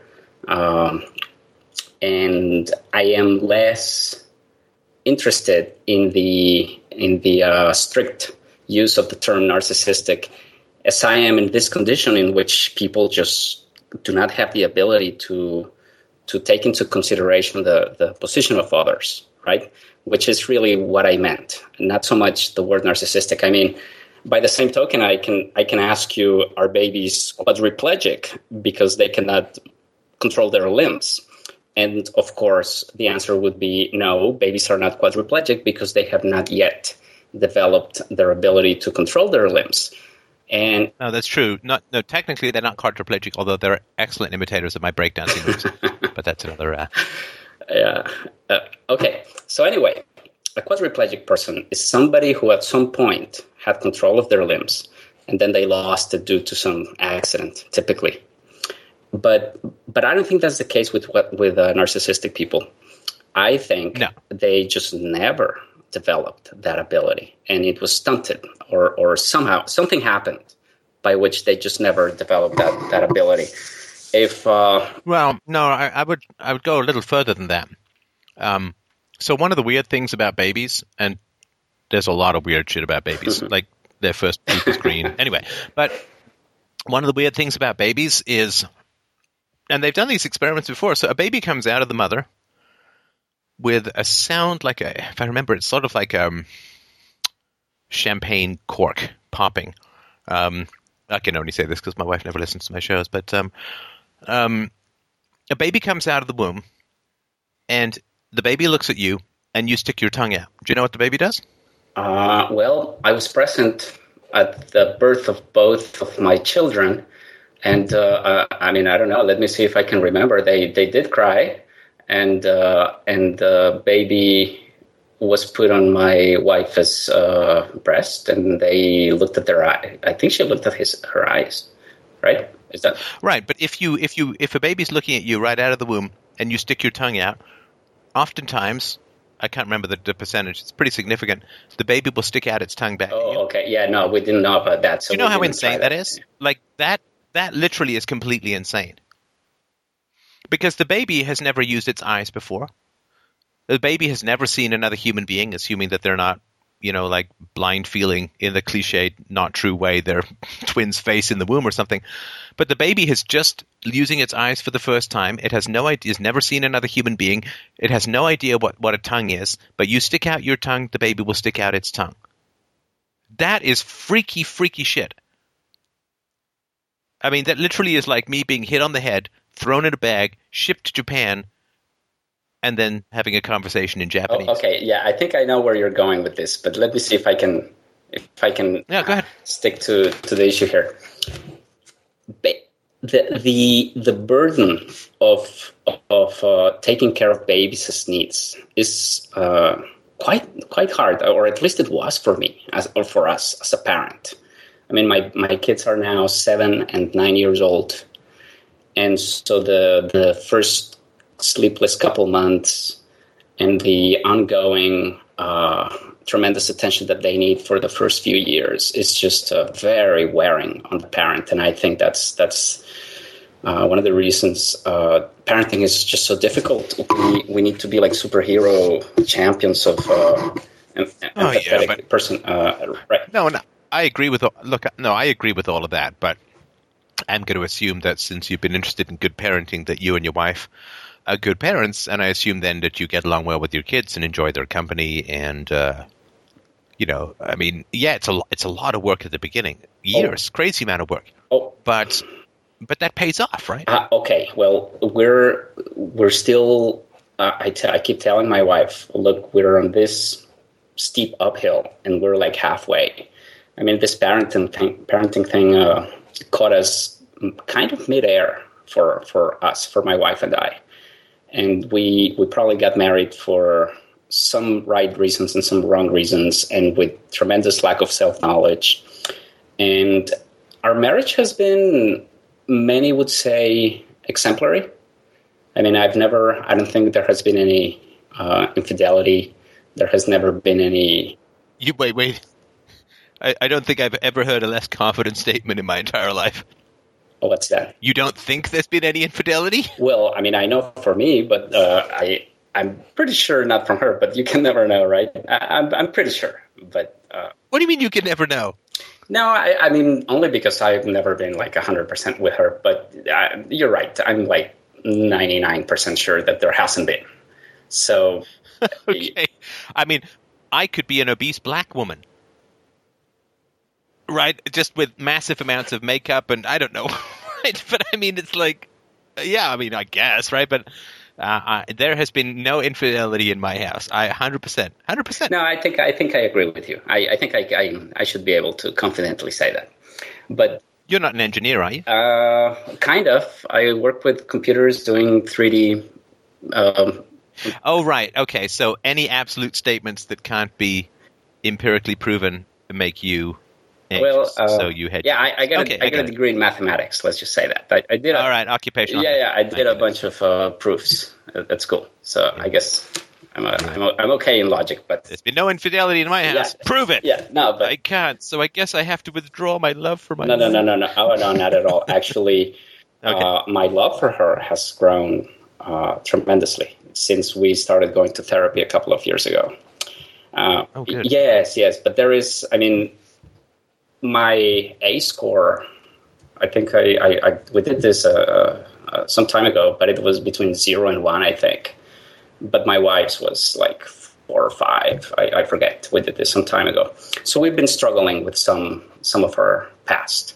Uh, I mean, like I, I remember as a teenager, I did I did drink quite a bit, and so we've been on this, and and I mean our relationship with our kids hasn't been like I have yelled and. Uh, I tried. I, I, remember I spanked a couple times, and uh, I like the second time I said, "No way, this just has to stop. This this is really bad." But uh, so that's what I mean when I say, "Look, we're we're kind of getting there," and but it's it's it's it's a struggle. Um, like for example, last night, my seven year old girl uh, uh, must have been something she ate, and she, at three in the morning she's at her bed and like my tummy hurts and uh, that that's kind of hard. I've been working very hard in the past few weeks, so they just need to be taken care of, and their the amount of attention that they need is, is just a lot, and it can be very taxing for parents.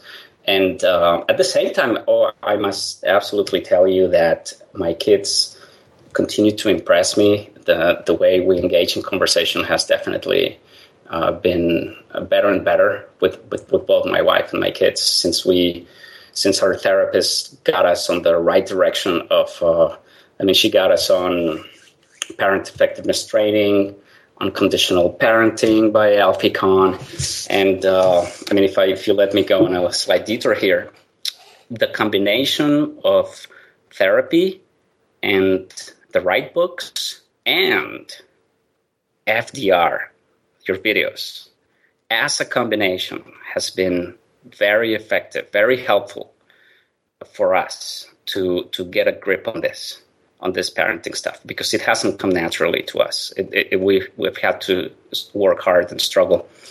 And I don't think therapy alone would have done it. definitely the books alone wouldn't have done it. So I, I just want to know that I, I I really appreciate and give you credit for for what you do out there.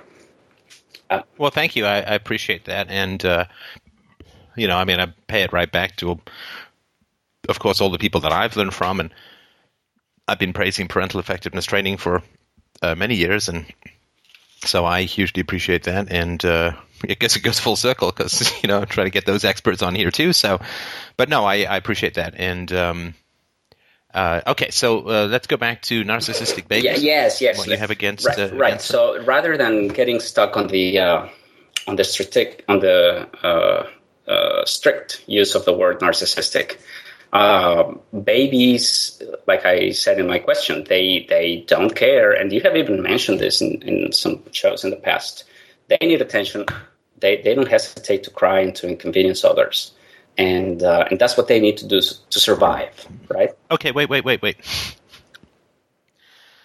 Inconvenience? What do you mean? Like uh, getting their parents up at three in the morning. that's that. How, I'm sorry. No, I need to. I need to understand what you mean by inconvenience. Um, let me ask you a, a, harsh question, if you don't mind. Uh, go ahead. Would you rather wake up to a dead baby Oh no no no no no no! no, no listen, of course.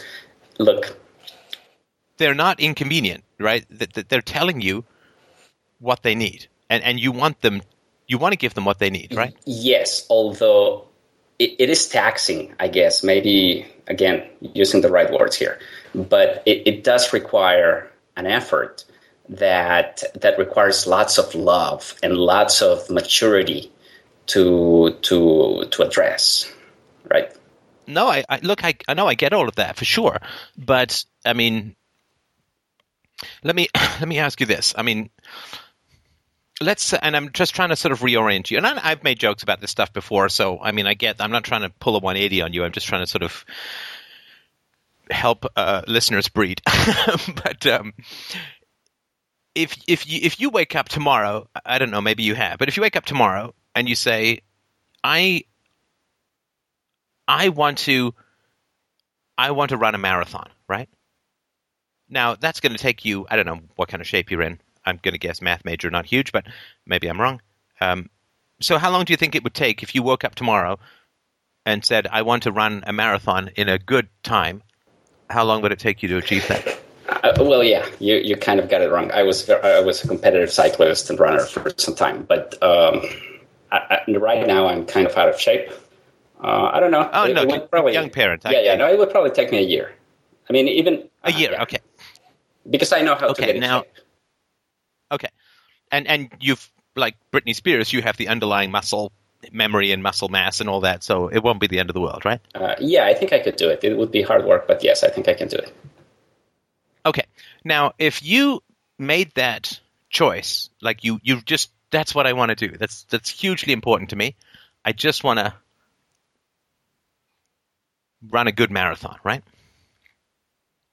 Now, if you were to say to me, my marathon is very inconvenient to me,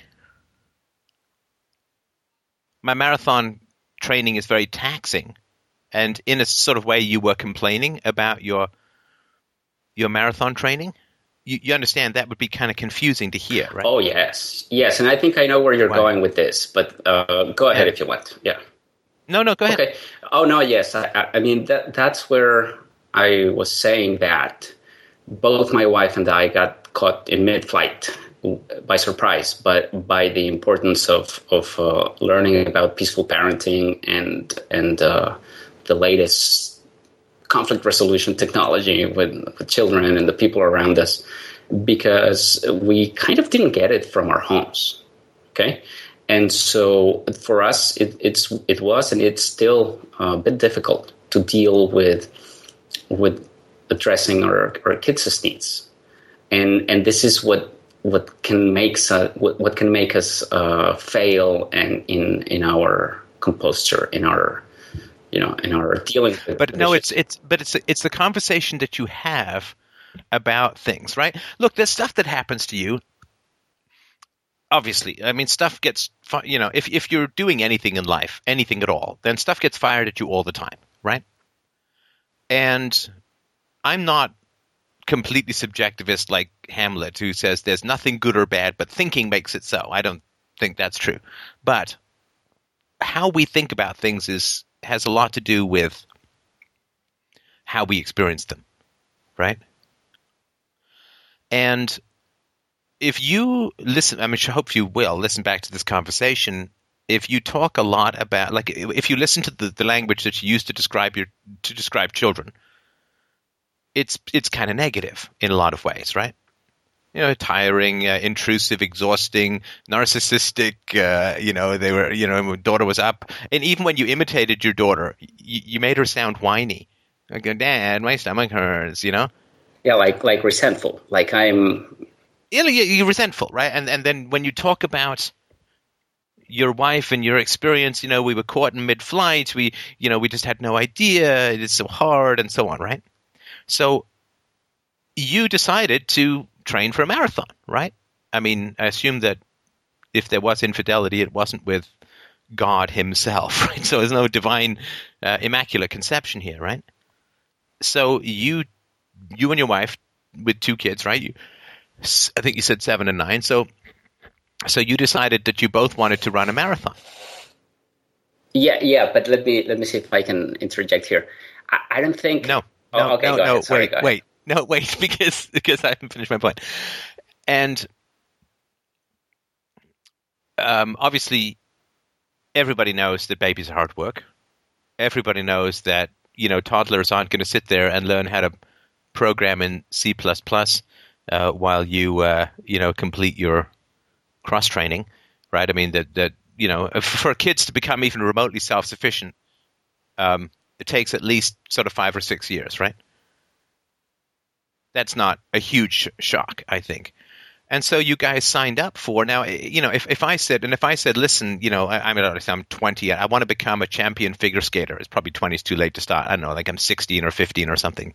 I want to become a champion figure skater. That's what I want more than anything in the world, and I'll do whatever it takes and and bear. And then if I keep saying, oh man, I can't believe I got to get up early tomorrow again. Oh my god, this I'm tired. You know, I, I don't want to eat all this protein. You know, I don't want to. I want to. I want to have some cheesecake. Oh, I can't stay. It's, it's driving me crazy. It's so much work. You know, and then there's more. You know, and then you know, I mean, I, I pulled a tendon last week and that hurt, and I got to hobble around like an idiot. And you know, if if this was my continual conversation with myself and with others about becoming a figure skater, people would kind of look at me like, well, I mean, what do you, I mean, you want to be a figure skater. I mean, you can either resist everything that you need to, to do that you know ahead of time you have to do, Like, I mean, if I've been trying to be a figure skater for nine years and I'm, you know, doing well, and I'm like, well, I have to practice tomorrow too. Come on, right? Uh, it's like it's been nine years, right? So my suggestion is, it sounds to me, what do I know, right? But it sounds to me like you are still set against the necessities of parenting. And that's going to have an effect on your kids. And it's also going to have an effect on your pleasure in parenting. And anything that affects your pleasure in parenting has a huge effect on your kids. Anything that affects your pleasure in parenting makes your children feel a little less worthwhile, a little less a source of joy for you. I mean, there is something, you know, I mean, you, you have two, I have one, but you probably work outside the home or whatever, right? But can I give you about 15 seconds of my day? Uh, you know, I, I can tell that you are a super hard worker because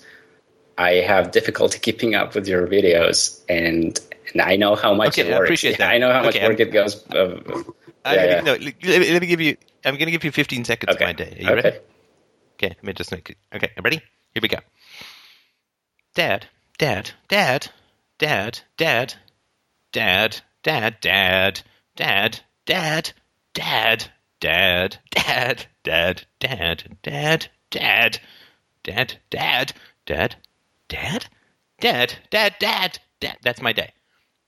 That is pretty much my day. You should have thrown in a "Can I tell you something?" But uh, other than that, yeah. Well, yeah. Dad, can I tell you something? Dad, I, d- d- let me just show you something. Hands up who wants to keep this picture, right? I mean, and, you know, I mean, I, I very, very rarely have any work to do when I'm parenting. Occasionally, it will happen. But, um, I mean, literally, I'm like, I'm talking with someone, and, like, I've been working for literally about I don't know, 14 or 15 months with this, my daughter. I'm talking to someone, and she just, Dad, Dad, Dad. I'm like, do, do you see that I'm on the phone? Do, do you, I'm actually, I'm talking to someone. Can you wait, wait, wait, wait, wait, right? So getting her to sort of defer the call and answer. I mean, she expects me, I think she expects to be like some Southern Baptist preacher with the call and response. Dad, what? Dad, yes, Dad, Dad, Dad. But this is, this is it, right? I mean, that's, that's, that's, that's my day and most of it's great. I mean, most of it's like that. Yes. Oh, I had this dream. Oh, tell me about your dream. So it, it's great. But I mean, I always want my daughter to know what uh, an incredible source of joy she is to me, and I'm sure your kids know know that. But um, but kids know everything. They even know things that you don't know. And I would be fierce. I'll tell you what I'm the most fierce about. Ah, lots of things, but one of the things that I'm very fierce about is protecting um, my enjoyment of spending time with my daughter. And so, if she's doing something that's annoying to me, I have to tell her because I want to make sure that I enjoy as much of my time. And I, I invite her to do the same with with me as well. And I get the sense. Look, I mean, you and I've been talking for half an hour, so it's all crap, right? Doesn't mean anything. I'm just telling you what I, what I think. But um, I get the sense that you may be trying to resist the tide coming in of sort of parental stuff. Uh, well, I, th- everything that you described uh, about how you go about trying to listen to your daughter, I have learned recently because of the therapy and the books and your videos, but it hasn't come naturally. Um, we have had to learn it, and, and that's what I meant when I said that we got caught in mid-flight. I mean, ideally, we would have understood. My wife and I would have understood this very well going into it. So definitely, I can tell you, we did not know what we were signing up for, and and we're not totally bad, but we have had our struggles that have unfortunately. Wait a sec. Sorry, sorry Yeah, to interrupt. sure. I'm sorry to Sure. interrupt. I really apologize for interrupting, but Um, you said you had an ACE of zero or one. I, I yeah, I, I mean, I did this some time ago. I know you always talk about it, so I should have looked it up again. I remember. Yeah, maybe. Uh-huh. No, no. Look, I'm I'm willing to accept. I mean, fine. So you had a, a, a mostly great childhood. I mean, that's fine. I'm no no reason to disagree with you on that. But then I'm going to assume that you had a parent who invested with you and spent time with you, right? Played with you and interacted with you and all that. right? Uh, I, I have a lot of great memories of, of my parents, uh, both my mom and my mom, my, my dad. But but I also have some bad ones, and uh, they they were busy. They weren't always available. Like I'm sure you have been to to your girl. Um, but I mean, I, I'm I'm Sorry, one of did- did- five, so that, Sorry, did, did one did one did one parent work, and one parent stayed? yeah, my dad was mostly out, and my mom was mostly at home uh, working. Uh, she had a side business. Wait, your mom worked at home? Yeah, she had a side business making. She was like a baker, making cakes. A baker? Yeah, And uh, so that that's an early morning. Um, Oh, it was. It was what, like all day for um, her. She was very busy. So it was a full time job at I, home. kind of, yeah. She had helpers, but uh, yeah, I do remember. I mean, like my er, Well, help, helpers doesn't usually mean your business is smaller. It means that it's bigger, right? Uh, yeah, I do have like early memories. I remember my mom just being harried busy, and my my dad gone, and then kindergarten and preschool and elementary school and everything went from there. but wait, do you do you do you know if your I mean, how oft, how long after you were born or your siblings were born did your mom start doing this business? Uh, uh gosh, I'll, I'll have to work on that. I, I don't know. no, but do you have memories of her not being busy? No, like like kicking back and reading magazines and stuff. No, I No, no, playing, playing, having the time for her children. I don't oh mean like ignoring them in a magazine or ignoring them in a business. I Yeah. mean spending time with you. okay. Let, let me let me respond by by telling you this. Okay. No, no, I don't know. I don't want story time. I just want a yes no answer. Do you have memories of when she wasn't that busy and had more time to spend? with And no, not not that many. Okay, okay. That's. I mean, I'm sorry to just be inter- interrogatory. Yeah, yeah. but No, that's okay. get- I appreciate that.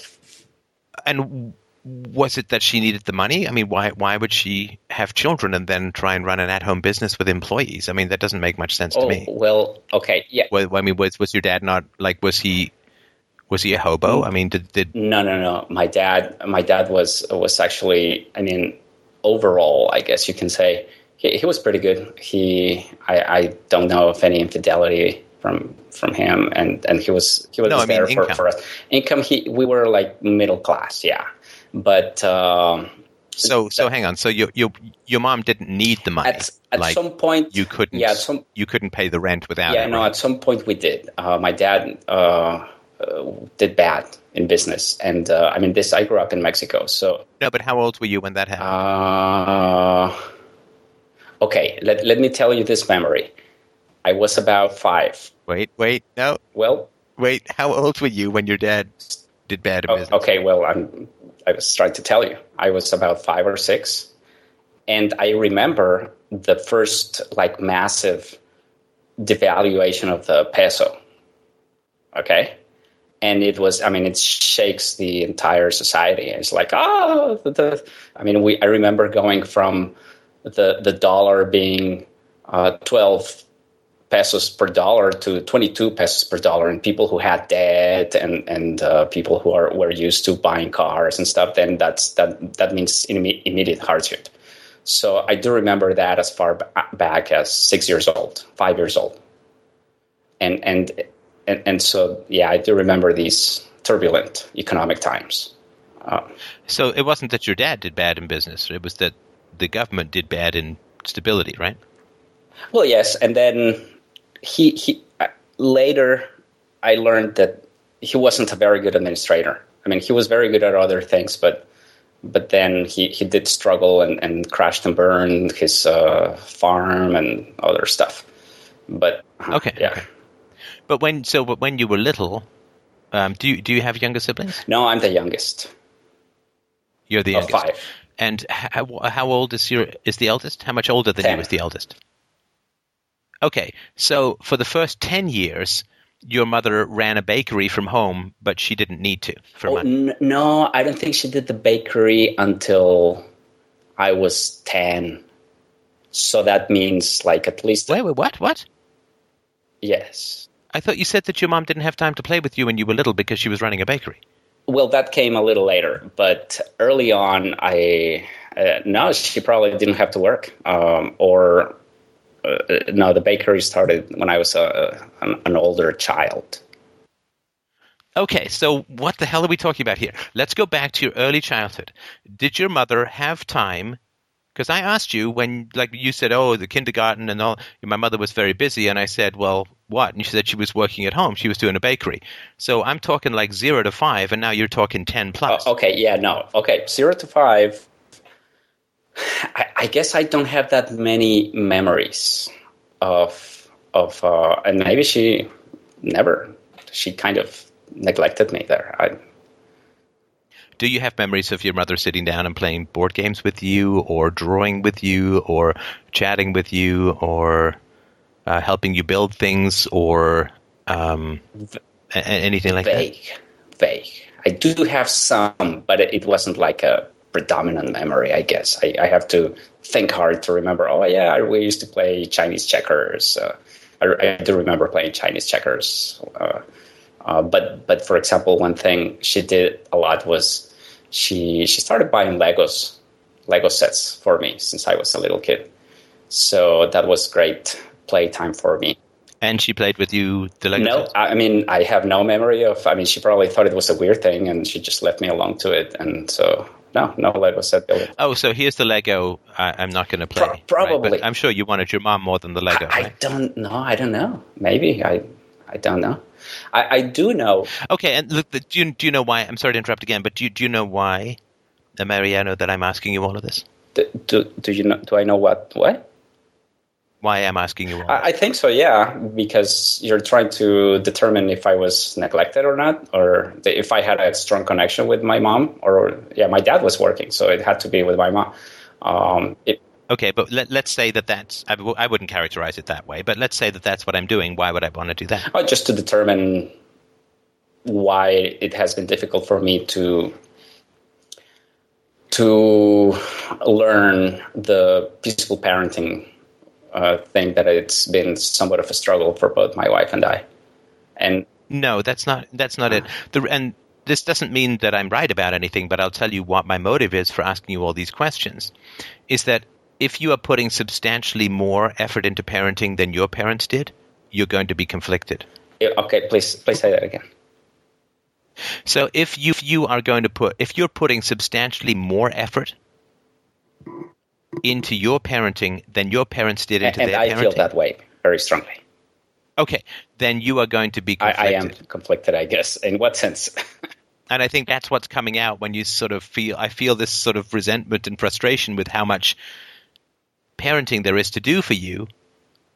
And you say, well, basically when you tell me my wife and I didn't know what we were getting into, I had no idea that it was this much work. What does that tell me about your that they didn't do us nearly as much as we That they did. didn't- yeah, right. that your temp your template is, you know, and I'm going to be harsh and I apologize for the harshness, but your template is throw some Lego at them, they're fine. Uh, yes, I think so. I mean, I think you're right. I and I and these past two years that we've been going to therapy and reading books has been a process by which both my wife and I are starting to recognize this, and it's it's kind of painful. It's uh, I mean, it's probably a bit more painful for for my wife than me, but uh, and she struggles maybe a little more than me uh, with this, um, and and which which is what what res- what results in probably in resentment when when we feel that, that we have to do so much to to take care of their needs. Uh-huh. Yeah, because like your parents didn't have to do that much. So I mean, you're obviously very good at math. I'm not. And so for you, uh, like if, if you and I were taking the same math course, I'd probably have to do like five times the work that you would have to do. And I'd be like, damn, why is, why is it so easy for him and so hard for me? And I'd be annoyed because you'd have to do a lot less work than me.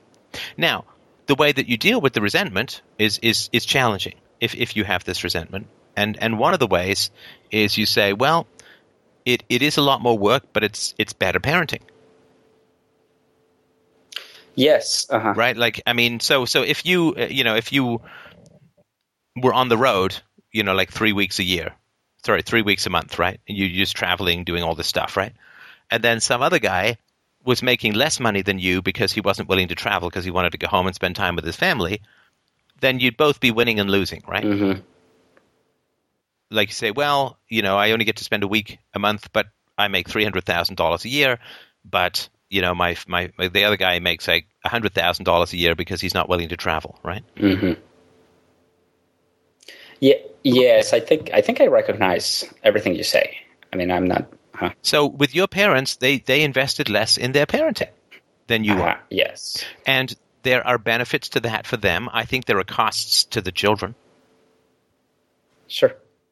I mean, I, I, I you know, my daughter, um, I mean, just wants to spend time with us, and I just want to spend time with her. I mean, like it's not hundred percent. There are times where you know, but but for the most part, right? And that is a is a cost and a benefit, right? Now, if you've made the commitment to be a more involved parent so that you don't have your kids grow up and say, well, you know, I, I think I remember my dad playing Chinese checkers a couple of times and he certainly bought us some Lego, though he never played with us, right? All that sort of stuff. If, if you want to, and it sounds like you do, invest in that, then I don't think we can make any commitment to an investment that's purely subjective or aesthetic. Right? So how do people do extraordinary things? By elevating them to a real status, to, to their actual status. Right? So you are, to your credit, to your eternal credit, and to your wife's eternal credit, you guys are really aiming at being great parents. You're doing therapy, you're doing parent, parent effectiveness training, you're getting some value out of this stuff and all that, which is great. Now, the question then is why why are you doing that? And I think you are making an extraordinary change from how you were raised, in that your parents were not very involved parents, like not very involved in your lives. And you're making a different choice. Now, I don't think we can say, well, six of one, half a dozen of the other, right? Potato, potato. I mean, the guy, I think we can all recognize that if you've got kids, you shouldn't be on the road three weeks a month and make more money because what do your children want? They want you, not more money, particularly when they're young, right? Yes. It's a bad decision. It's a bad decision. You'll have lots of money and very little, very few memories with your children, right? Yes. Uh, I, I think you're trying to, or or you're explaining something to me that I don't have to be convinced of. Um, I, I I know. I, I think I'm quite aware of of the effort that my wife and I are into right now. And so, yes, I, I definitely, I think I process everything the way you see it, in that both my wife and I are doing what our parents did not. No, but you're complaining about it a Oh, lot. uh, well, That's what I'm talking about. it, I, I guess I, I have to say that it, yes, it kind of weighs heavy the, the effort that is required.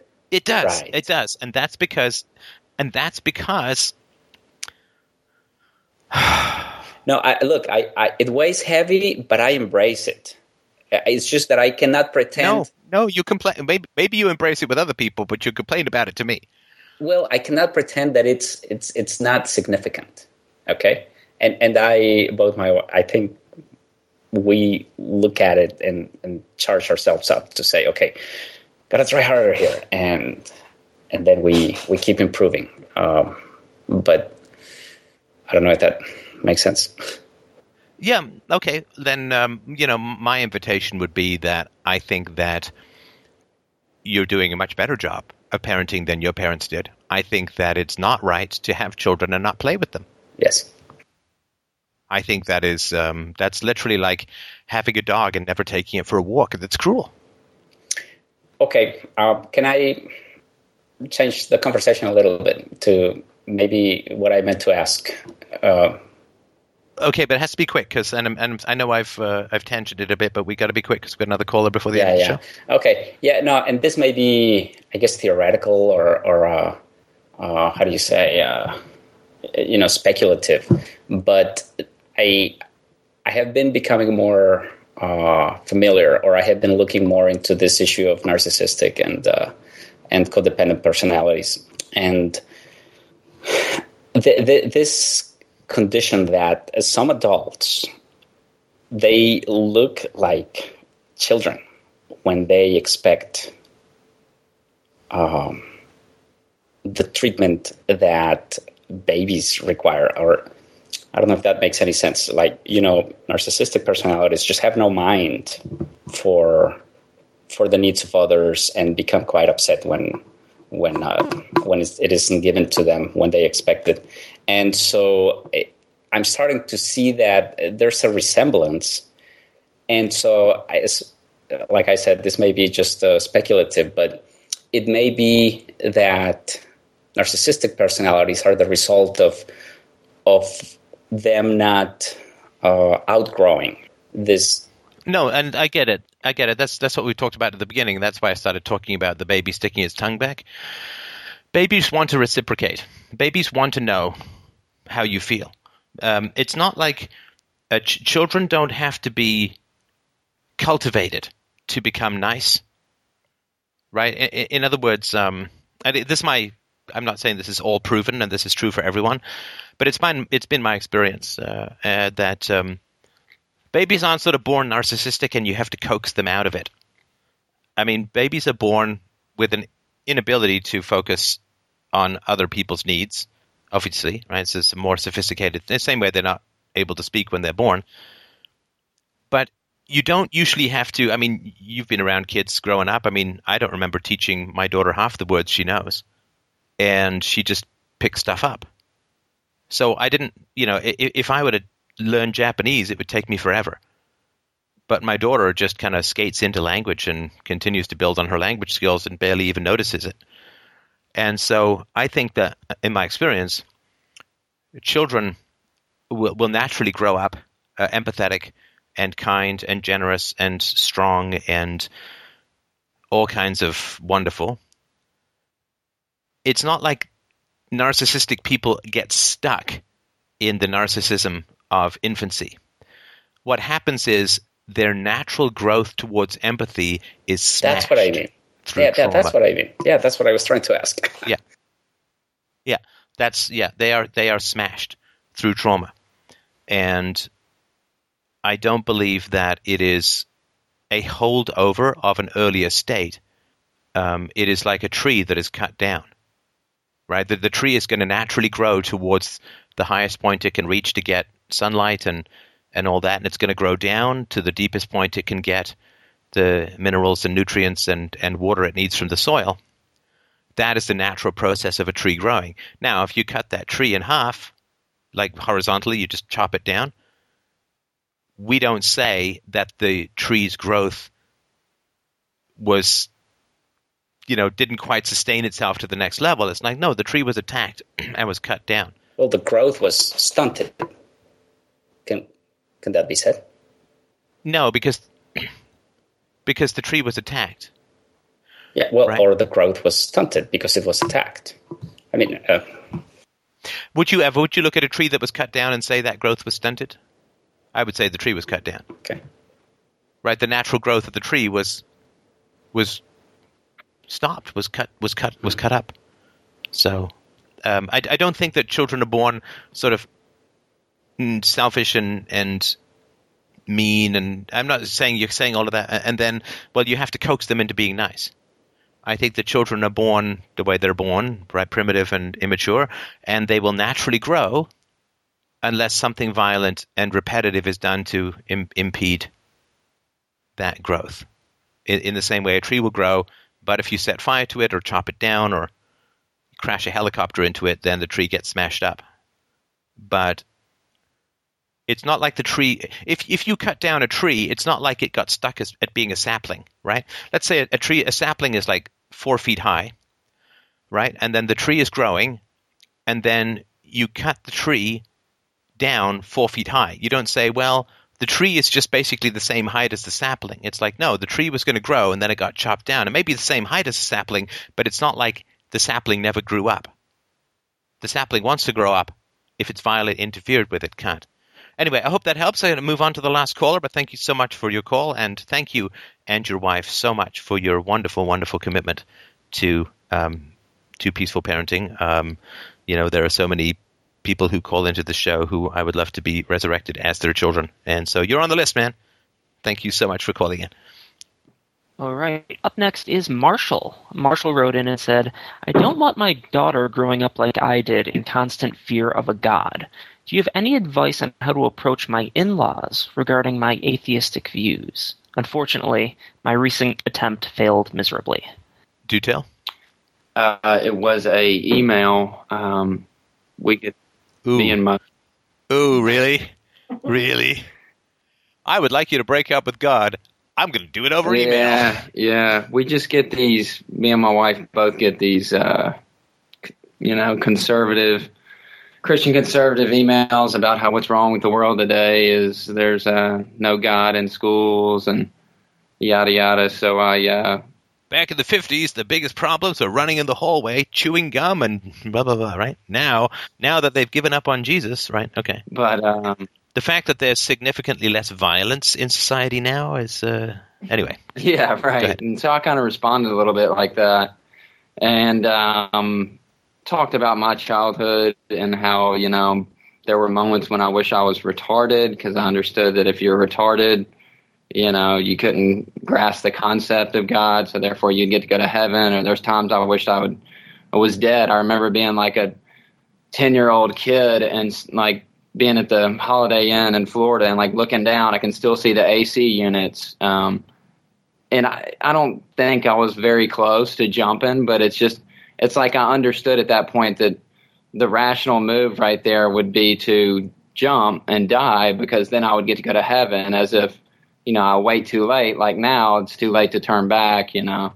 Um, I just don't obviously want my daughter to uh, to have to grow up with any of that stuff. And I've talked to them about it before in person and uh, they still kind of send me this stuff you know these emails. Like i'm i'm the only one on the chain. It's almost like like they're trying to uh convince me. That's probably not the word but uh it's not i'm the only person on there. Like i wouldn't send them an email you know with my atheist buddies you know and just throw them on there. I don't know. So i responded. I responded. I replied all and it's her and her uh, a bunch of her friends. And my wife was a little bit rattled about it but uh you know she's got my back. What did you say? my wife was a little bit rattled about the situation. No, no, sorry. What did you say in the email? Did you respond? Um, it's pretty long. Um, I'd like, like Just I said, you want to read it? no, no. I just, I mean, if you want to, I mean, I don't yeah, I don't want to do it too long because I want to make sure we I get don't to the wanna- emotional I think stuff. it's pretty long, but I just went on, you know, how it doesn't make any sense. Um, let me look at let me look at a little bit of it. Um, Was it? Were you talking about your sort of childhood experiences with hell? yeah, with hell and and worrying about that type stuff over something that you can't prove exists or not. It just doesn't make any sense. Um, Well, but of course, that just means you didn't love Jesus enough, right? Because if you'd loved Jesus enough and knew that you were right with the Lord, you wouldn't have feared hell. right, I mean, this is what you, you can go back and forth with these these, these fictions forever. right. And my mom was a. Uh, my wife grew up kind of a old school Baptist. They don't they don't talk about it. You know, at dinner we just pray and and that's all that Jesus has ever talked about. And my my mom was pretty down with Jesus. She uh, she would cry in church and hold her hand in the air, um, which I always, I guess, respected in a sense, because I felt like she actually had a a real relationship with you know this invisible man, as opposed to most of the fake Christians. I guess would be the word for it. Um, Yeah, I don't know. I mean, I know what you're saying, but there's a reason why the word committed is used in two senses. I'm really committed to this belief. Oh my God, I just got committed to an insane right, asylum. right, I mean, that there is commitment that you want, but but from good people right, and from sa- sane people, right? You, you you don't want commitment from mafia people and from you know like you, you don't like Jim Jones, the cult leader in Guyana. I mean, he was committed, right? Or drank the Kool Aid. I mean, they, they, you know, that you don't, right? No, you don't want that. You know, I, I know but what you it mean. also but makes no sense holy- to just pray, you know, and and this 10 second prayer before every meal and claim that, you know, and go to church on Sunday but never talk about it. You know, if if you think I'm going to I know, I know. It's the same thing. Good food, good meat, good God, yeah, let's eat. Yeah, I mean, if you think I'm going to hell at the end of the day, at least my mom is wanting to tell people about it. You know, she would go to prisons and talk to you know people about God. I mean, most of the people I grew up knowing, they call themselves Christians. You know, don't even want to talk about it. Which it's you know, Yeah, but she was a virus carrier. right, right, Right. right, Yeah, I mean, cough up some God-based smallpox. right. Right. Okay. But um, but yeah, I'm just in this dilemma. And what, what's happened is your mom still, um, I don't know, a religious hysteric yeah, in this way. Yeah, I that mean, she, she still reads yeah? her Bible, you know, an hour every morning, and um, And what's your mom's uh, intelligence level or IQ? Do you think? fairly smart. Uh, yeah, she's dealt with a lot of depression over her life, so I feel like me and my wife both feel like the chemicals, the uh, the drugs have kind of fried her brain a little bit. But um, Oh, she's been on yeah, antidepressants. um, That seems like a rather secular answer to depression. yeah, I don't know. I mean, am I missing something here? I mean, if if the Lord brings healing and love, and if you have Jesus in your heart, and He should take the wheel, and I mean, does it seem odd? It seems odd to me that then someone who's that into religion would then say, "Okay, give me some antidepressants because God made my brain wrong, or I'm just not." Jesus isn't filling me with love, or like I'm. Right. I'm sorry to be. I don't want to sound nitpicky, but it seems to me ki- kind of like a secular Yeah, totally. She claims you know, I snort cocaine, I see God. You know, it's like no, you see cocaine. Um, it just, and I don't mean to laugh, but it it seems like an oddly secular approach to an existential problem like depression. totally. Um, she claims that you know she doubted, she had her doubts, but I think it's more of a why God type situation, like her looking up.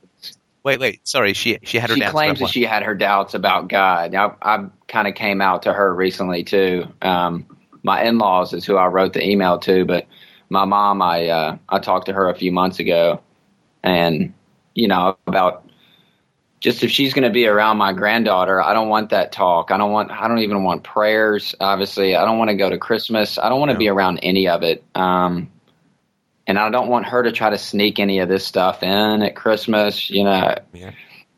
I've Yeah. gotten into this with her, with my wife, with my in-laws. You know, not just through the email. The email was pretty. I guess I said some pretty condescending shit in there, but it it wasn't. It wasn't. No, it's okay because they they have to love you anyway, right? Yeah, yeah, true. In fact, the the nastier you were, let's say, the more condescending you were, then the more they have to love you. Right. But uh but her father in law, me and him have gone back and forth on it. We can kind of vibe a little bit politically. He uh he's a great businessman. Um grew up poor, great story, but when it comes to the uh, religious stuff, um they're just old school southern. Wait, but he's sorry, he's a great businessman. Like he's he made a lot. yeah, he's done really well, you know. Um came up with nothing. Wait, wait. What am I? I'm sorry. What am, what am I missing? I mean, doesn't Jesus say, "Sell everything you have, give the money to the poor, and follow me"? That's a good one. yeah. yeah. Um, I'm just, you know what it is. It's just all ass backwards. Um, No, no. I mean, I'm, and again, I don't mean to be facetious. I mean, I'm and I'm not trying to catch anyone. It's just like, okay, so was, did, did Jesus not mean that? yeah. Yeah, I don't know. Pick and choose or And I have uh, y- years ago, years, many, many years ago, um, I did some work for a guy, um, setting up some software and hardware and writing some code for him. And uh, he was a very successful guy and and uh, big house. And I remember, uh, you know, I said, "Oh, this is a beautiful house you got there." And he's like, "Yep, the Lord has been good to me." and I was like, "Oh my god!" I think I like I threw up in my mouth a little bit. Mm-hmm. So some poor kid in Guyana, Right.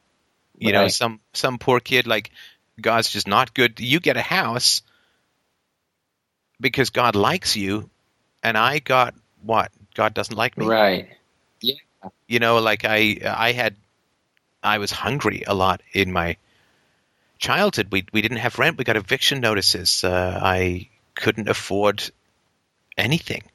I had to eat food that had gone bad. I mean, like, okay, so you get a house because God likes you, and I got what? I mean, I hungry. You know, like I mean, that's what? Like that's so crazy, right? And and do they just like not know the bit about Jesus saying, "Go, like, sell everything you have, give your money to the poor, and, and follow me with nothing on your back"? That he who wants to get into heaven has to hate the world. That it is easier for a camel to pass through the eye of a needle than it is for a rich man to enter the kingdom of heaven. Did they miss this shit? is that on the fucking B side? Do they just not like flip over Bohemian Rhapsody to hear I'm in love with my car? I just I don't get what like how do you not read know that stuff? Yeah. It always struck me as weird that everybody goes to everybody goes to church in their Sunday best. Jesus wouldn't even be let in. Sorry, no tie. Right. You're not supposed to look your best. You're supposed to have sold everything you have, given your money to the poor to get into the church. And there sure as shit shouldn't be any stained glass on the walls. Because that's also bread from the mouths of the poor. So with Anyway. Christmas coming up, um, it's just kind of uh, obviously a weird situation. I'm trying to talk to my wife's brother about it. Um, Where's your wife in this? You said she had your back, but what is is she? Is she a She- heathen? too? she, uh, where is she like um, religiously? Yeah. Uh, I got her to the agnostic level, I guess. Um, we uh, we started dating 12 years ago, old high school sweethearts, and uh, and got married. You know, and since since we got married is when I discovered. You know, I was probably agnostic when we got married. Would you say?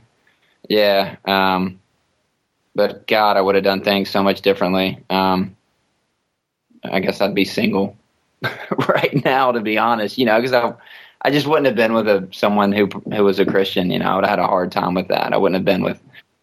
Well, she's agnostic. Yeah, yeah. You know, she she probably wouldn't say that. I think she has a tough time saying that word. You know, like she'll listen to my arguments all day long. She'll laugh. Like we'll we'll jive pretty well, and I'll be like, so. I mean, you know, this was probably six months ago, and I was like, so would you claim you're a Christian? And she's like. Yeah, I mean, she said yeah, and that, that really rattled me. But I think we're to the point now to to where she probably would say she's agnostic. Um, Would she? Does she want to? Like, would she talk to me, or does she not want to talk to me? no, I think she's she's pretty nervous. And no, and I, I don't mean to talk. I don't want to talk about religion with her. But really, you have a daughter, is that right? One or more kids? Yeah, Dalton. Yes. Yeah, we have one. Yeah, one with with one on the way. Oh, one on the way. Well, congratulations. um, so, I mean, look, I, I appreciate you you talking. You know, it's a, probably a bit of a surprise, and I'm I'm sorry for the conflicts with the families. I mean, if you know, they obviously really believe, particularly your mother-in-law. I mean, she sounds like focused. Is the right? Is, is that the right word? Yeah, focused yeah, yeah. on the afterlife. Yeah, and you know, I kind of can get how if if you have that belief set, then they, you know, trying to do the right thing according to that mindset. And you guys, of course, can make your choices like you're adults, and you can reason and sort of think for yourself about how you want things to go. I think for me, I don't say there is or there isn't, but my sort of goal is to teach my daughter how to think, not what to think, but but how to think, because I think that's going to do the most good for her in the long run. And I think you know, if I were to talk to the in-laws, the idea of You guys can Yeah, still hear me. right. Yeah. Yeah, okay. So if I were to talk to the in-laws, it seems like what percentage likelihood would you give it that they're going to become agnostics or A atheists? zero. So not minus. okay, not- you're not going to get pulled back in somehow. There's this giant claw of God comes and scoops you back into the Transylvanian change jar of history. But um, so if it's going to be zero, then if you guys enjoy the debates or the conversations, it sounds like Marshall does more than you, which I can understand. He's, but um, I, you know, what I would say is something like this: Look, we, we have differences of opinion on this. I don't know if you want to use the word "my beliefs are evolving" because I don't know if evolution is is a bad word from these No.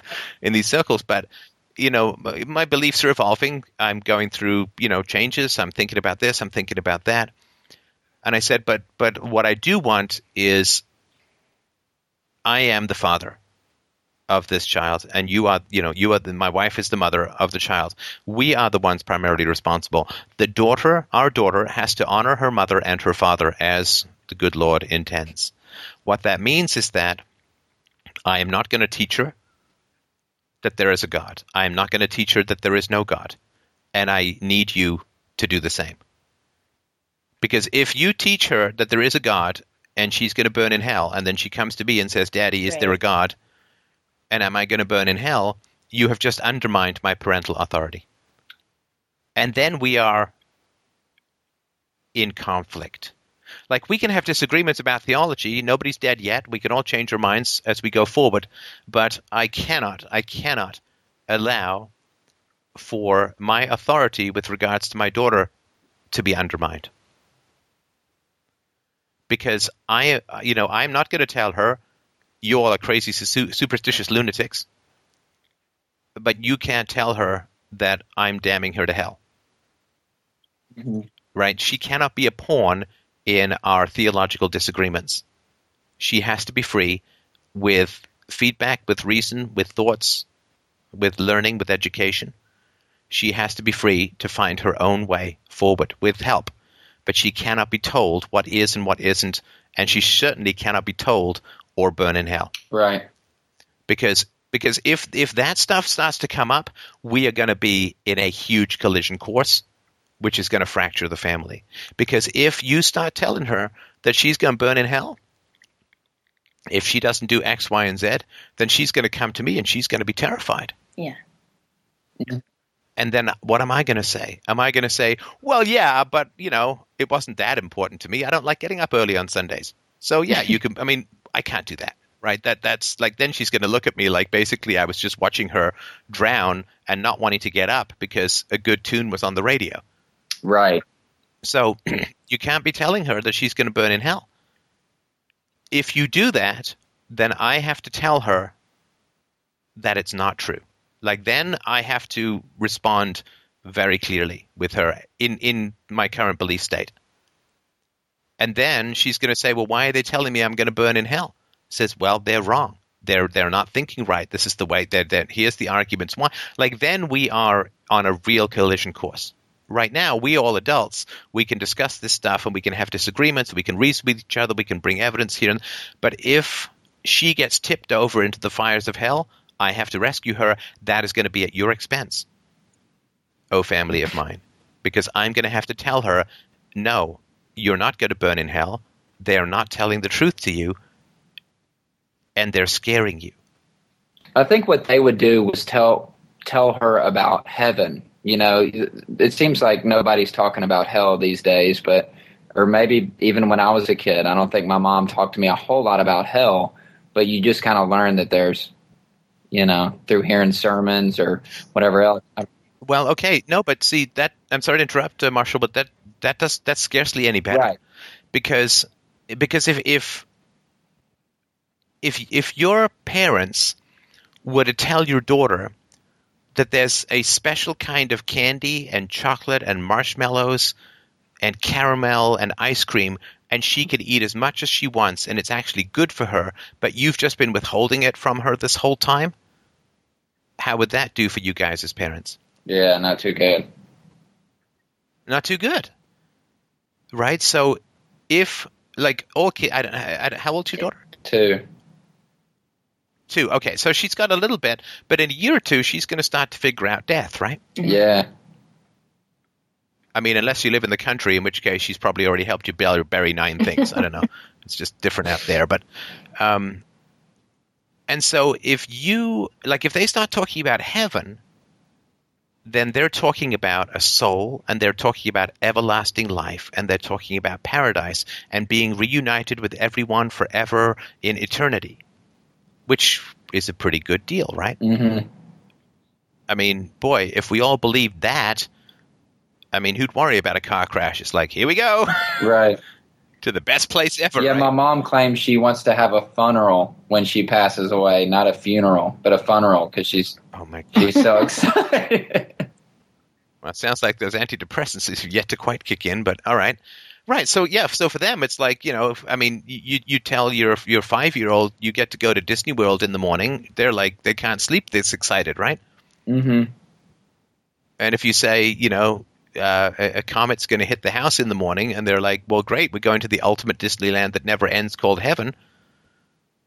So if they you know, let's say they they don't do the hell thing, but they give the heaven thing, they are fundamentally changing what I mean, what philosophers call metaphysics and Right. what you know sane people call reality. They're changing reality under your daughter's very feet. Now she's got an eternal soul within her, and she can live forever. And now, if you guys have to tell her that's not true, that's going to break her heart, right? Right, right, right. and and then you're going to have to then she's going to say well why why did they tell me i mean if your parents said listen you know we i don't know what her favorite thing would be you know but i don't know she like your very favorite toy we're giving it to you for christmas and then she opened it up and the box was empty she'd be really upset Right. And so if she, if you if you the parents say, "Look, you, you get to live forever on a cloud with sing sing-alongs, and nobody ever dies, nobody ever gets sick, and all your pets and every you know like forever, grandparents, everyone's gonna right." I mean, that changes her fundamental reality. Now, the world beyond what she sees is the real world, and this is all just a fantasy. This is all just a dream that she's going to wake up from and live forever. And I mean, kids really take that stuff seriously. I mean, really take that stuff seriously. And then if you all have to take that away, I mean, that's going to be rough, right? But even if they don't talk to her about this, it, it seems like to me that a prayer every meal, every time we go over there, they're pretty active grandparents. Um, her, my wife's parents are at least. Um, I mean, we're there at their house. They cook all the time. Well, she won't look. Your two-year-old won't know a, prayer. Maybe she will a few years from now, and it's she she absolutely will. And I, I don't know what you can tell her, but I can tell you what I would say, which you know may be useless as tits on a bull. I don't know, but um, but I would say something like, "Look, this is some stuff they believe. You know, they they believe that there's a big ghost up there who who watches but strangely doesn't interfere." You know, when baby carriages roll downstairs, now I would go to that, but but so so you know they believe that there's a, a, a ghost that, that lives above the world and, and watches everything, and they want to say thank you to the ghost for the food, even though it's the farmer and the truck that brought it. They want to say thank you to the ghost who didn't lift a damn finger. Wait, no, I wouldn't go that far either. Sorry, it's hard to hard to not get into these arguments with kids, but uh, you know you can. I mean, assuming you want to maintain a relationship with these people, which sounds, you know, grandparents can be great fun, then th- this is their belief. Now, you can close your eyes and you can mumble along. You know, we don't have to believe everything that everyone says. We don't have to agree with everyone on what they say. But this is their belief. It's not my belief, and here's why. But this is their belief. And in my opinion, we can go over there. We can say stuff. Doesn't really matter. Doesn't change anything. I would certainly resist, you know, full contact religion like, you know, Sunday school, obviously church and stuff like that, because I mean that's really the problem with, with the religious stuff is that it's told to kids as if it's absolutely 100% totally true. Now, that's not how, you know, people don't call up me and talk like that. You know, they have debates. But it's told to children like it's as true as the sun will rise tomorrow. It's even more true because the sun might not rise tomorrow, but, you know, Jesus and God will still be there. And that's really disorienting because that's, you know, as soon as something that is not true that is essential and hugely important is told to your child as if it is true, then you're on a collision course with whoever told you that. Because it's not going to be healthy for you to allow your child to believe something that, let's say, is controversial. Mm-hmm. It's not going to be good for you to, you lose authority then. And, and whether you say it or not, your authority will be weakened if you let your child believe something is 100% true when let's just say it's at the very least debatable. Because you'll have to keep biting your mouth, your lips, right? You'll have to keep biting your tongue. And that's going to signal to your children that the grandparents are the real muscle in the family and you just kind of go along without asserting your own thoughts and feelings. And you know, I will do anything to resist a transfer of my authority to anyone else as a parent because it makes parenting so much more difficult if your children lose any respect for you. Mm-hmm. And if your parents are like, it's 100% true and you got to keep biting your lip, it doesn't really matter what the content is. Your kids will get the power structure. And they will also get that all you have to be is certain and more thoughtful people will give way. And they will also get that you are acting with less integrity around people who are just kind of trumpeting their beliefs. In other words, if you're kind of brazen and maybe even a little bit bullying, then you can get your way. But if you're thoughtful, you have to give way to the people who are kind of bullies. Mm-hmm. And there's a whole bunch of messages in there that you really don't want your kids to be getting. And I would say the same thing if the situations were reversed.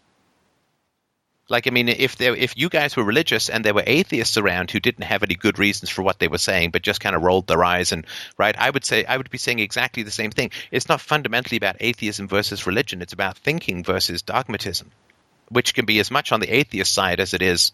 I mean, Lord, I mean, I'm an anarchist. Try talking to atheists about the state, and suddenly they're all kinds of fundamentalists, right? So it's not about religion versus non-religion but you have to have the assertion as parents of not giving up on your beliefs because it's inconvenient to others, right? Mm-hmm. Because that's going to teach them that being thoughtful, having doubts, being a skeptic means you get pushed around and you damn well shut up when other people say stuff that you disagree with. And you don't want that um, regardless of the content of that, uh, you don't want that as a parent because, uh, I mean, it's it's it's a lesson that kids drink deep very early. Kids are always looking for who's got the power in relationships, and they will tend to conform and emulate whoever has the power. And if it's not you guys, it's going to be someone else. And I think that's definitely going to be to your detriment. I don't know. Does this stuff make any sense? Am I going way yeah, off? Yeah, totally, totally. Um, Wait, totally no, to which no. one? Going off on a tangent yeah, or yeah, actually making making great sense? sense. Um, yeah, big help. I guess that's good for now, man. There's a million questions I have. I'm gonna I'm gonna be calling back a lot.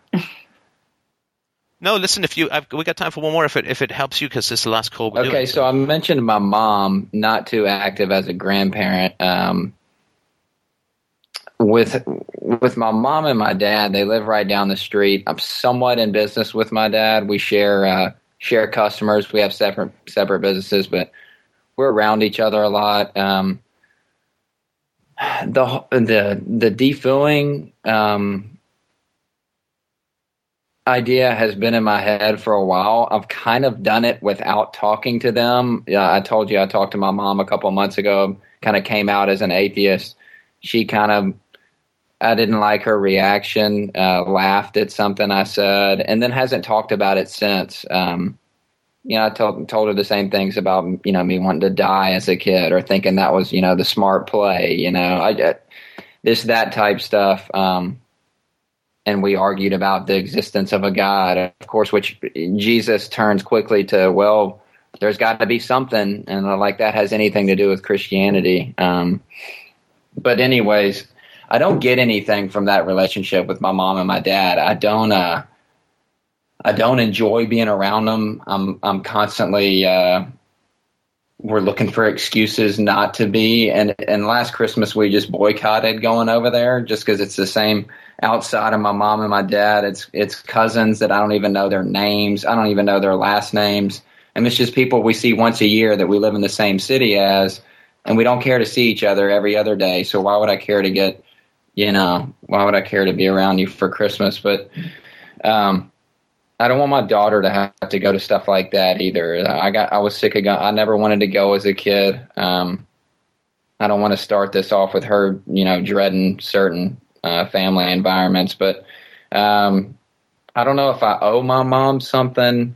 She's not active as a grandparent. It's we me and me and my wife dread it when when uh, when she comes over. She's in and out real quick.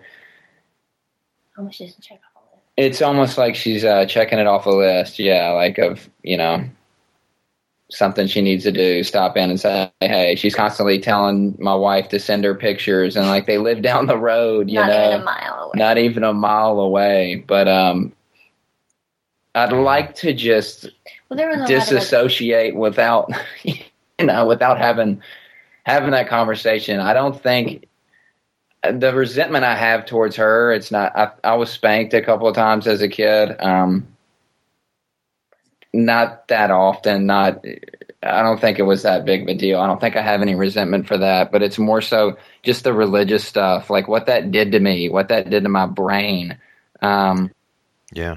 I, I do have a lot of resentment for that. So that's what I told. That's what I talked to her about, and yeah, just there hadn't been much. I mean, she hasn't even said anything since then. It, it didn't go anywhere. I was like kind of on the verge of tears the whole time. She just kind of stared at me.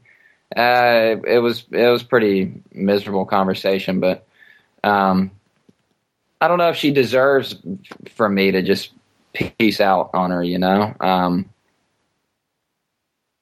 but it's just a tough situation. You know, we we're we live close by, but again, we don't we don't see them all the time. And me and my dad do share customers, so um, we see each other. He's just a he's a laid back, fun loving dude who um, doesn't believe in any of that shit, but would never tell you know his wife that you know, which is completely weird. But um, you know, he he said something to me about, man, why do you gotta why do you gotta talk about that stuff with your mom? You know, he just wants us, me and my brothers, to kind of just keep it on the low and I guess pretend that we believe in it. You know, make her comfortable. But uh, Right. Right. So the the only problem with the livid terror that you experienced as a child and the wanting to die, the only problem with that is that you're bringing it up. Yeah, right. I don't have a lot of sympathy for that perspective. yeah, Like I, I just don't. I mean, it's like saying the only problem with a theft is reporting it or having a problem with it. You know, I mean, it, does he know the fear that you experienced as a child? Uh, my dad, I don't know. I don't know if my mom told him that part of it. I mean, I was a super happy kid growing up. Um, that- that's um, I was a really happy kid. I had a great childhood. I feel like um, nothing really to complain about outside of this invisible man that was going to throw me in a place for eternity. And, well, that's you Yeah. know, you know. Uh, other than that, Mrs. Lincoln, how did you enjoy the play? yeah, Um, yeah, that's sort of significant, right? I mean, yeah. Church on other than that, Mrs. Uh, Mrs. Onassis, uh, how did you enjoy your trip to Dallas? right, Um, I mean, that's pretty significant, right? Right. So I guess I should You know, mine mine was I wanted to be a dog. You wanted to be a dog? I had that same thought too. I had that Oh thought. man, are you kidding me? When we moved to Canada and I stayed with an uncle, um, I hated going to school. It was also boring. I didn't know anyone there, and I I was doing my homework. One of the few times I ever did homework in my life, I was doing my homework, and it was just oh, it's boring, stupid shit, and I just didn't want to do it, and, and all that. And this uh, these guys, the people we were staying with, they had a they had a, a collie. Uh, collies are beautiful dogs. I mean, basically you you get covered in fur no matter what you do. Uh, it's like like standing into just just basically going into a giant fur vacuum ball void. But but I'm doing this homework and I was just bored and I didn't want to do it. I wanted to go outside and all that. And I was just looking. I, I think I was 11, 11, 12. And I was 11. And I was looking, I was looking at this dog. You know what this dog was doing? Just lying in a puddle of sunlight. you know, barely even bothering to breathe. It's got its tongue hanging out on the linoleum. Doesn't give a shit. It's licking the floor. It's licking the floor, and it's got sun sunlight on its balls. and it rolls a little bit back because you know you got to get the two ball sunlight action. I mean, you know, just one. I mean, you get all lopsided with heat, right? Rolls on its back and sticks its ass in the sunlight. Tongue flops down to the other side of the lin- linoleum. Dozes there for a little while. I'm doing my homework. Gets up. Eats a little bit out of the bowl. Laps some water. Goes back because the sunlight's moved a little bit. Flops down. I'm like, fuck me, that's the life. Yeah. That's that's that. Oh my god! I'm like a switch. I'm in. you have the podcast. I'm gonna just get sunlight on my balls and have something to eat. that was my thing. You wanted to like. I was just like, man, that dog. whew, that's that's you know you wake up. You don't gotta go to school. You just gotta find some sunlight and warm yourself. and then someone takes you for a walk and you can take a dump on the road. Uh, fantastic. Just fantastic Yeah. anyway, it's, it's certainly been my hope to raise a child who would not want to change places with a pet, but that certainly was my uh, was my situation. But um, so no, I mean, but that that's pretty significant stuff, right? I mean, this this because for you, again, not to use a twenty dollar word, but it was kind of like existential because reality was not what you saw. It was beyond. It was above. It was Yeah. right. The, the real the real stuff you had to focus on was nothing that you could see or touch. It was this other mind that permeates everything, and this life is a dream from which you're going to awaken. And I remember that like this burning eye of Sauron in my brain when I was a little kid about a god, watching, judging, and anything I liked in this world, I knew God didn't like.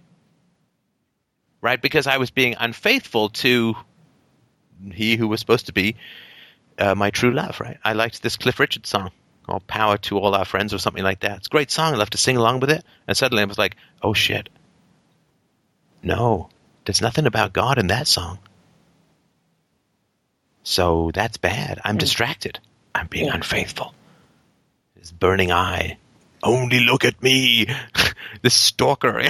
Only think of me. I'm crawling up your legs. I'm in your suit. I'm in your books. I'm, I should be in your brain. Don't think of anything else. And like, you know, that's kind of getting a little invasive there, Mr. Ghost. But um, so I, yeah, I remember that sense of no privacy. NSA people. I can't believe Christians are upset about the NSA. NSA, you kidding me? They, they can't look in your soul. Or maybe they can. Maybe Like they I saw can. this thing on the news the other day. You know, they're using low flying helicopters to spy on your cell phones. It's like, but you can hear them. God comes in in very soft slippers in your brain. Yeah. Anyway, so I mean that sense of no privacy, that sense of of don't ever be distracted by things of this flesh, that sense of sexuality is is against the divinity because it's not of God, it's of the flesh. Like good food and, and comforts, and like you're just at war with yourself. At least that's what I remember. Yeah. Just this war all the time, like uh, and constantly having to monitor yourself. You know, because your thoughts wander as they always do, right? And especially when you're a teenager, maybe I don't know, teenage girls, certainly for teenage boys, they don't wander far, but they wander. And it's like, oh, that's bad. You kind of, like you got to constantly, like you, like you know, how some people spray cats with water to get them. Like you got to get the God spray. Oh my God, I'm not thinking. Oh, shouldn't say that. Oh my goodness, I'm not thinking. Get back to God. Get back to God. Right? And your mind wanders. Get back to God. It's like it's exhausting, right? Oh, I looked at someone with lust. That's exactly the same as having slept with them. Now I've got virtual STDs, and God's got to clean. Yeah. Ah, right? Oh my God! I I, I laughed because uh, somebody slipped in a movie. Maybe that's cruel, bad. Yeah, right. I mean, just constant self monitoring all the time, and uh, having to go against your natural instincts and and and I shouldn't say urges. That sounds really urges. It sounds really bad. You know, like you know, urge to chew the head off cattle, or you know, but nothing like that. But just you know, natural, you know, food, sex, biology, all that stuff. It's just, uh, man, it's tiring, and that is the kind of stuff that can transfer, of course, from people who are really committed to the religious worldview. That stuff transfers very, very quickly, particularly to to little kids, because little kids see the world so close to the religious mindset. You know, when you're a little kid, you do have gods. They're called parents, right? They can do anything. They can drive giant metal machines. They can uh, you know, leap up three stairs at a time. They can uh, hold a note. They can what they, can just do these. They're, they're giants. I mean, imagine we, you, your daughter's two, right? You'd be the equivalent of like thirty feet tall. right? And then we wonder why kids are susceptible to the idea of a god. It's like, well, you're surrounded by a giant pantheon. You might as well be in some ancient Greek mythology, right? Yeah. And so there, and, and stuff happens. You don't know what the hell's going on. I mean, you and I at least know where food comes from. Yeah. Kids don't even know that. They they don't know where does the toilet water go. You know, like they don't know anything. And and you know, we have answers to everything. I mean, we basically to kids we're like all knowing and all powerful. I mean, when my my daughter asks me something and I say I don't know, she's like, "No, really." you know, push that part of your forehead that gives you an answer. You know, just just keep feeling around until you find that button. Blink. There you go. You got it. Right? She doesn't. You know, she gets it now, but she kind of didn't believe me for a while. She thought I was just like holding out on her. You know. Yeah. you know, like you say to a guy with money pouring out of his pockets, "Lend me a buck," and he's like, "I'm broke." I'm like, "Come on, come on, really?" Right? So, kids, they're so susceptible to these ideas of all powerful and all knowing because they're just coming out of that phase, and it's a way of sort of stretching that infancy almost out to eternity. And so, I you know, really want to limit uh, this uh, this stuff. And my my daughter's met kids who, I mean, n- not religious particularly, but believe in things that or say that they believe in things that I mean just don't make any sense. And so we'll, t- we'll talk about that and all that. But uh, she's I think she's pretty good with the with the skepticism and empiricism and stuff, right? Um, and like she, there was some kid at a playground we met once. A kid says, "I can see things that are invisible." To which my daughter said, "If they're invisible, you can't see them." if you can see them, they're visible. like you just said something that doesn't make any sense. So she's pretty pretty good with that stuff, but um, but I, I really want to keep the this is not the real world uh, away from her because it kind of is, right? I mean, it's not some sky ghosts and ether and and heavens and angels. I mean, the, that's they're fun stories, and and I think that there's some good morals in some of those stories, but you can get you can get the morals without Yeah. you know, without without without the stories. You know, like I, I can read an ancient Greek mythology about courage in the face of opposition. That doesn't mean I have to then go and pretend that Zeus is real. Right? Right. Right. And so you can get some really great stuff out of that. But I, you know, I really, you know, you have to just to go back to my sort of main point that if your if your child really respects you, and that doesn't mean, of course, that, that you're always right. It means that you, you know, fess up and you're wrong and all of that. But if your child really respects you, your job as a parent is so much easier. You're just you know sailing with the wind at your back the whole time. But if your child senses that you're not you're not uh, you, you don't have integrity that that you'll kowtow to people whose beliefs you don't respect that all this kind of stuff i mean parenting like suddenly the wind starts to turn you know and you're sailing against it and you can still get there but man it's a lot of work now with regards to you know whether you see your parents or not it you know it sounds like i'm talking to marshall like sounds like your mom is like not giving you much of of anything positive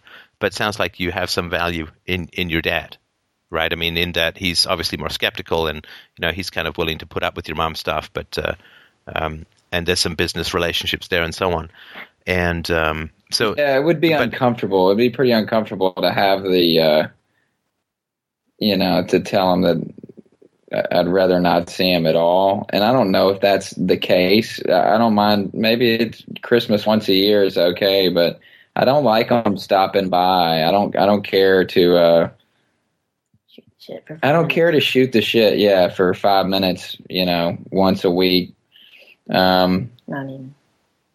but it's I mean, give, given the like, yeah, okay, so if it's if it's five minutes once a week and and Christmas, it's not a lot of bullets to take, right?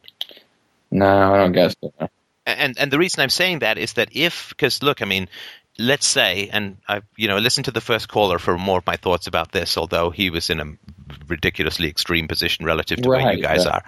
are. Um, but um, so all the stuff about therapy and all that, I would certainly you know go listen to that. But if you were to say, look, I don't want to see my parents, right?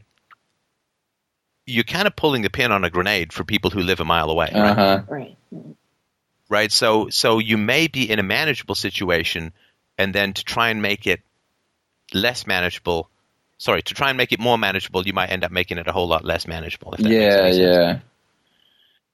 Because then now you're really pushing it to brinksmanship, right? Now now people are going to get really upset, and then you might have a whole lot of intrusiveness. Uh huh. And just be Does that make yeah, the sense? play probably should just be how we're doing it, just pretty pretty standoffish, not uh not be the ones to um initiate, you know, going out to dinner or, or doing anything like that and they'll kind of get the point and then we'll have to, you know, we'll we'll discuss it from there, but yeah, I don't think I don't guess there's any reason for I don't know, for me to have that talk with them. Um look if, if your mom if your mom i don't know like latches onto your daughter at some point and starts you know breathing hellfire or heaven or whatever this nutty stuff is into her ear then then you may have a different situation.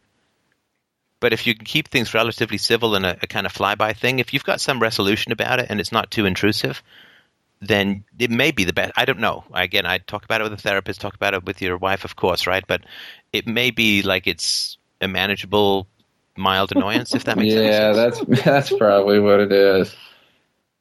you know whereas if you're like you know that's it this family is you know done and you can't see your granddaughter anymore you don't know what you know Mhm. what's going to happen then Mhm. right you know what if your mom decides to move up the funnel i mean who knows right i mean just making stuff up right but uh yeah you know i mean I, I don't mean to counsel like like uh i'm not saying betray your beliefs i'm not i'm not saying that at all right I mean, obviously you need to you, you, your beliefs are clear to yourself uh, and and you need to shield your daughter from uh, all dogma you know from from any angle right because she's got to be have the flexibility to think through things for herself so i'm not i'm not telling you to compromise uh, anything that you believe in but um sometimes it's better the minor devil you know than Yeah, Right. totally, totally. Um, what'd you say? You're feeling isolation. Uh, my wife wants me to. Uh, um, man, that's it. We're we're good. I don't want to. Uh, there's another somebody else waiting. It's getting late. Um, I appreciate it, Steph. It's it's incredible what you're doing, man. Um, We love it. we love it. Uh, peaceful parenting on board. Um, this show is is saved my life in the sense of uh, looking at the world a completely different way, more positive. Uh, I don't know. It's a lot of fun, man. Um, thanks for all you do. Oh, thank you guys so much, and you know, big virtual hugs and kisses out to you guys for what you're doing with your daughter. Um, if you don't mind me asking, how far along? 26 weeks. So Da, da, da, da. How exciting! Do you know the um, gender? I don't, um, but he does. Yeah, I do. All right. So, if you would order, say, sausages or eggs in the morning, no, I'm just kidding. Um, so, uh, well, that's that's fantastic. I'm I'm perfectly thrilled, and um, I hear that it's you know not really much more work to have a second. I'm just kidding. Apparently, it's like Yeah, we were trying this go around, so yeah, we're pretty excited. Um, my wife's awesome. Uh, I think I'm doing an awesome job. I, He I, it's a lot of fun. Fantastic. Well, you know, that's two more two more kids who've got some great parents, and that is absolute meat and drink to my heart. So I hugely appreciate you guys calling in and sharing. You got lots of questions. You're welcome to call back anytime. And um, uh, I guess uh, drink lots of fluids and try and cut back on the stogies for the you know remaining couple of months. And I'm sure you guys will be great. So thanks so much for calling. And thanks so much, everyone, of course, for calling and to support the show. FDRURL.com slash donate. This is what we do. You know, we are, uh, uh, you know, we've got the gateway drug of everything, and then we get to the peaceful parenting, which is everything.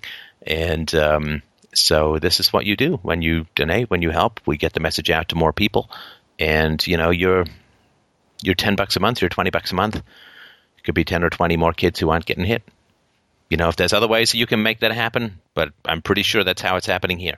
So um, I think that's fantastic stuff. We are, you know, with, with my time and my deferred income and Mike's time and uh, Stoyan's kidney, we are able to uh, just get a whole lot more peaceful parenting going on this planet, and uh, and critical thinking and all that kind of great stuff too. So uh, I hope that you will help out the show, and thanks everyone so much for giving me the trust and the opportunity to do what I do. It is an incredible honor that moves me more than I can express when I take time to think about it and freaks me out too. No, I'm kidding. I uh, I really appreciate everybody's trust and honesty, curiosity, and openness. Uh, this is the best conversation I think that is going on in the world, and I dare say it's the best one the world's ever had. At least that's what I think. Have yourselves a great week, everyone. We will talk to you soon.